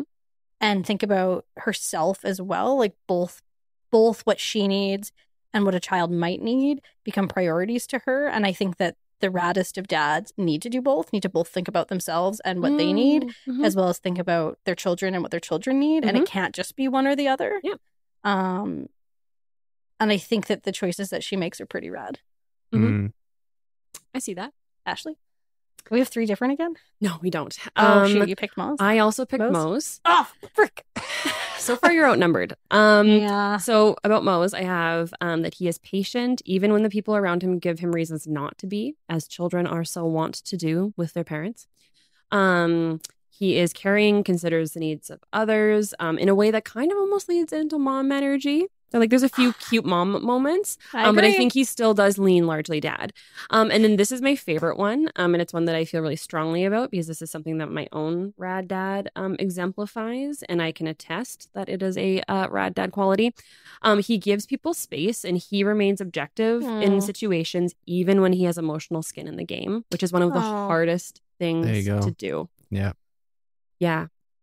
Perfect. Okay, I made a pretty stinky face because I don't like losing. But I don't disagree with either of you. And I yeah. think you both said that very beautifully. Um, so, yeah, I agree. Nice. So, I But I mean, Raquel does deserve a shout out, though, right, guys? She does. Yeah, she's, I, yeah. she's great. Just she's don't... like, um, she's like rad self-parenting energy, yeah. you know? Totally. Yeah. Yeah. She's who we should all aim to be as we parent ourselves. Beautiful. Yeah. Yeah. But Moz, you're our dad. Be our dad. Be our dad. All right, we're reaching the end, you guys. Yeah. We're reaching the end. Yeah. So we're going to talk about Rad Rex. Yep. Um, I'm just going to do a very quick one-liner. Go on a trip with your buddy. Yeah. Go on trips with your buddies. Yeah, I'd recommend it. Yeah. And embrace sleepover energy. Yeah. yeah. It's going to be real fun. It is. Um, Nobody but, else will get it, but that's okay. But that's okay because we have each other. Because you have each other. Yeah. Um, but the more important rad rec, uh, we're going to pass off to, to Ash. Yeah. Um, tell us about it. Yeah. So, um, I mentioned in the beginning that I'm an artist, and one of the things that I've been exploring lately, um, is kind of, um, born out of something that a writer named a name. And that name is Austin Kleon. Um, it's something that writer Austin Kleon describes as the family tree method. Um, he... has a book called Steal Like an Artist. Um, he also has a few other books that I would highly recommend. Um, but what he says to do, or what he says people should do as artists, is to explore their family trees. And that's not like genealogically or like um, in terms of like your blood ties to people, but that's in terms of like going up the tree of the things that um, inspire you or that you latch onto. So for me as an artist, if I'm looking at an artist that I like, instead of trying to find like other artists like that, um, I look at that person. And then I do some research, find out who influenced them, and then I go up the tree. So um, this is a excerpt from um, the Writing Cooperative website, and it's a article by Mohammed Nadir, and he's talking about Austin Kleon's book. So this is kind of like Austin Kleon um, via Mohammed Nadir. So in his New York Times bestselling Artistic Thievery Manifesto, Austin Kleon emphasized that you can't pick your actual genealogy. You can't choose your parents, your uncles, your aunties, or your grandparents. But you can pick your artistic genealogy. You can choose the writers, artists, and creatives you want to be most influenced by. You can choose the great artists whose shoulders you want to stand on. And who better to steal from after your favorite artists than those who influence them? Um, what you want to do to follow this method is to chew on one like thinker, writist, ri- writist, writer, artist, activist, role model. Um, you could even do this with like movies and books um, that you really love. Study everything there is to know about that thing or that person. Then find three people or things that that person or the person who made the thing loved and find out everything about them. And then just keep repeating it as many times as you can and climb up the tree as far as you can, basically. So um, where this was kind of born out of was um, I was thinking about our trip and um, like Joy Division. And this process um, like was kind of accidentally the process by which I discovered Joy Division. I was really into um, kind of like uh, like kind of post-hardcore, post-punk music when I was a teenager. Um, and um, I had somebody recommend to me like, oh, like if you want to meet like the great granddaddy of all that music, um, it's going to be like Ian Curtis and Joy Division. So that's how I discovered them when I was younger. Um, and that just led me a lot of really cool places in like discovering new music. And I think often when we're looking for new music, we are looking for other music that is new, that's along the lines of the things that we like. And we forget to kind of like to go back mm-hmm. in the archive and explore what's been there or what's already there and has been there for many, many years. Um, so that's my rad rec of the week is go up your family tree of whatever it is, the thing you love, like whether that be movies or music or art, um, and use it to just kind of, yeah, supplement your family tree and give you some new people to look at and consume art from and be inspired by. Beautiful. Lovely. Yeah. That's great. Hey, thanks. Well, thank you so much for coming on the show, Ashley. Thanks yeah. for having me. Thanks for going on a trip with us. Yeah. Thanks for watching Moves Up. Thanks for being our friend. Yeah. Thank you. Thank you for all of those things. Thank you for making sure I was on time for things. um, thank you for not getting mad when I spill on you. And thank you for making me eggs every morning. Oh, you're welcome. Yeah. Nice.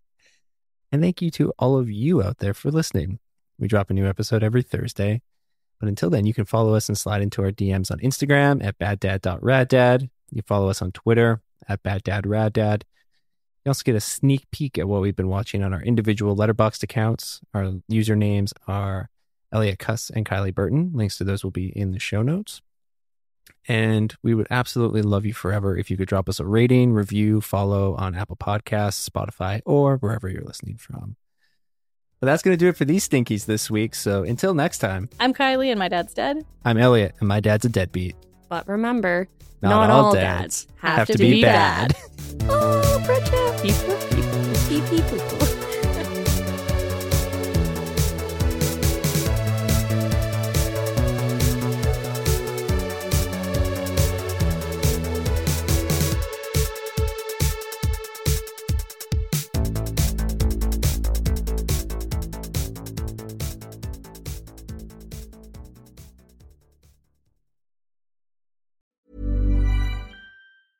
Even when we're on a budget, we still deserve nice things.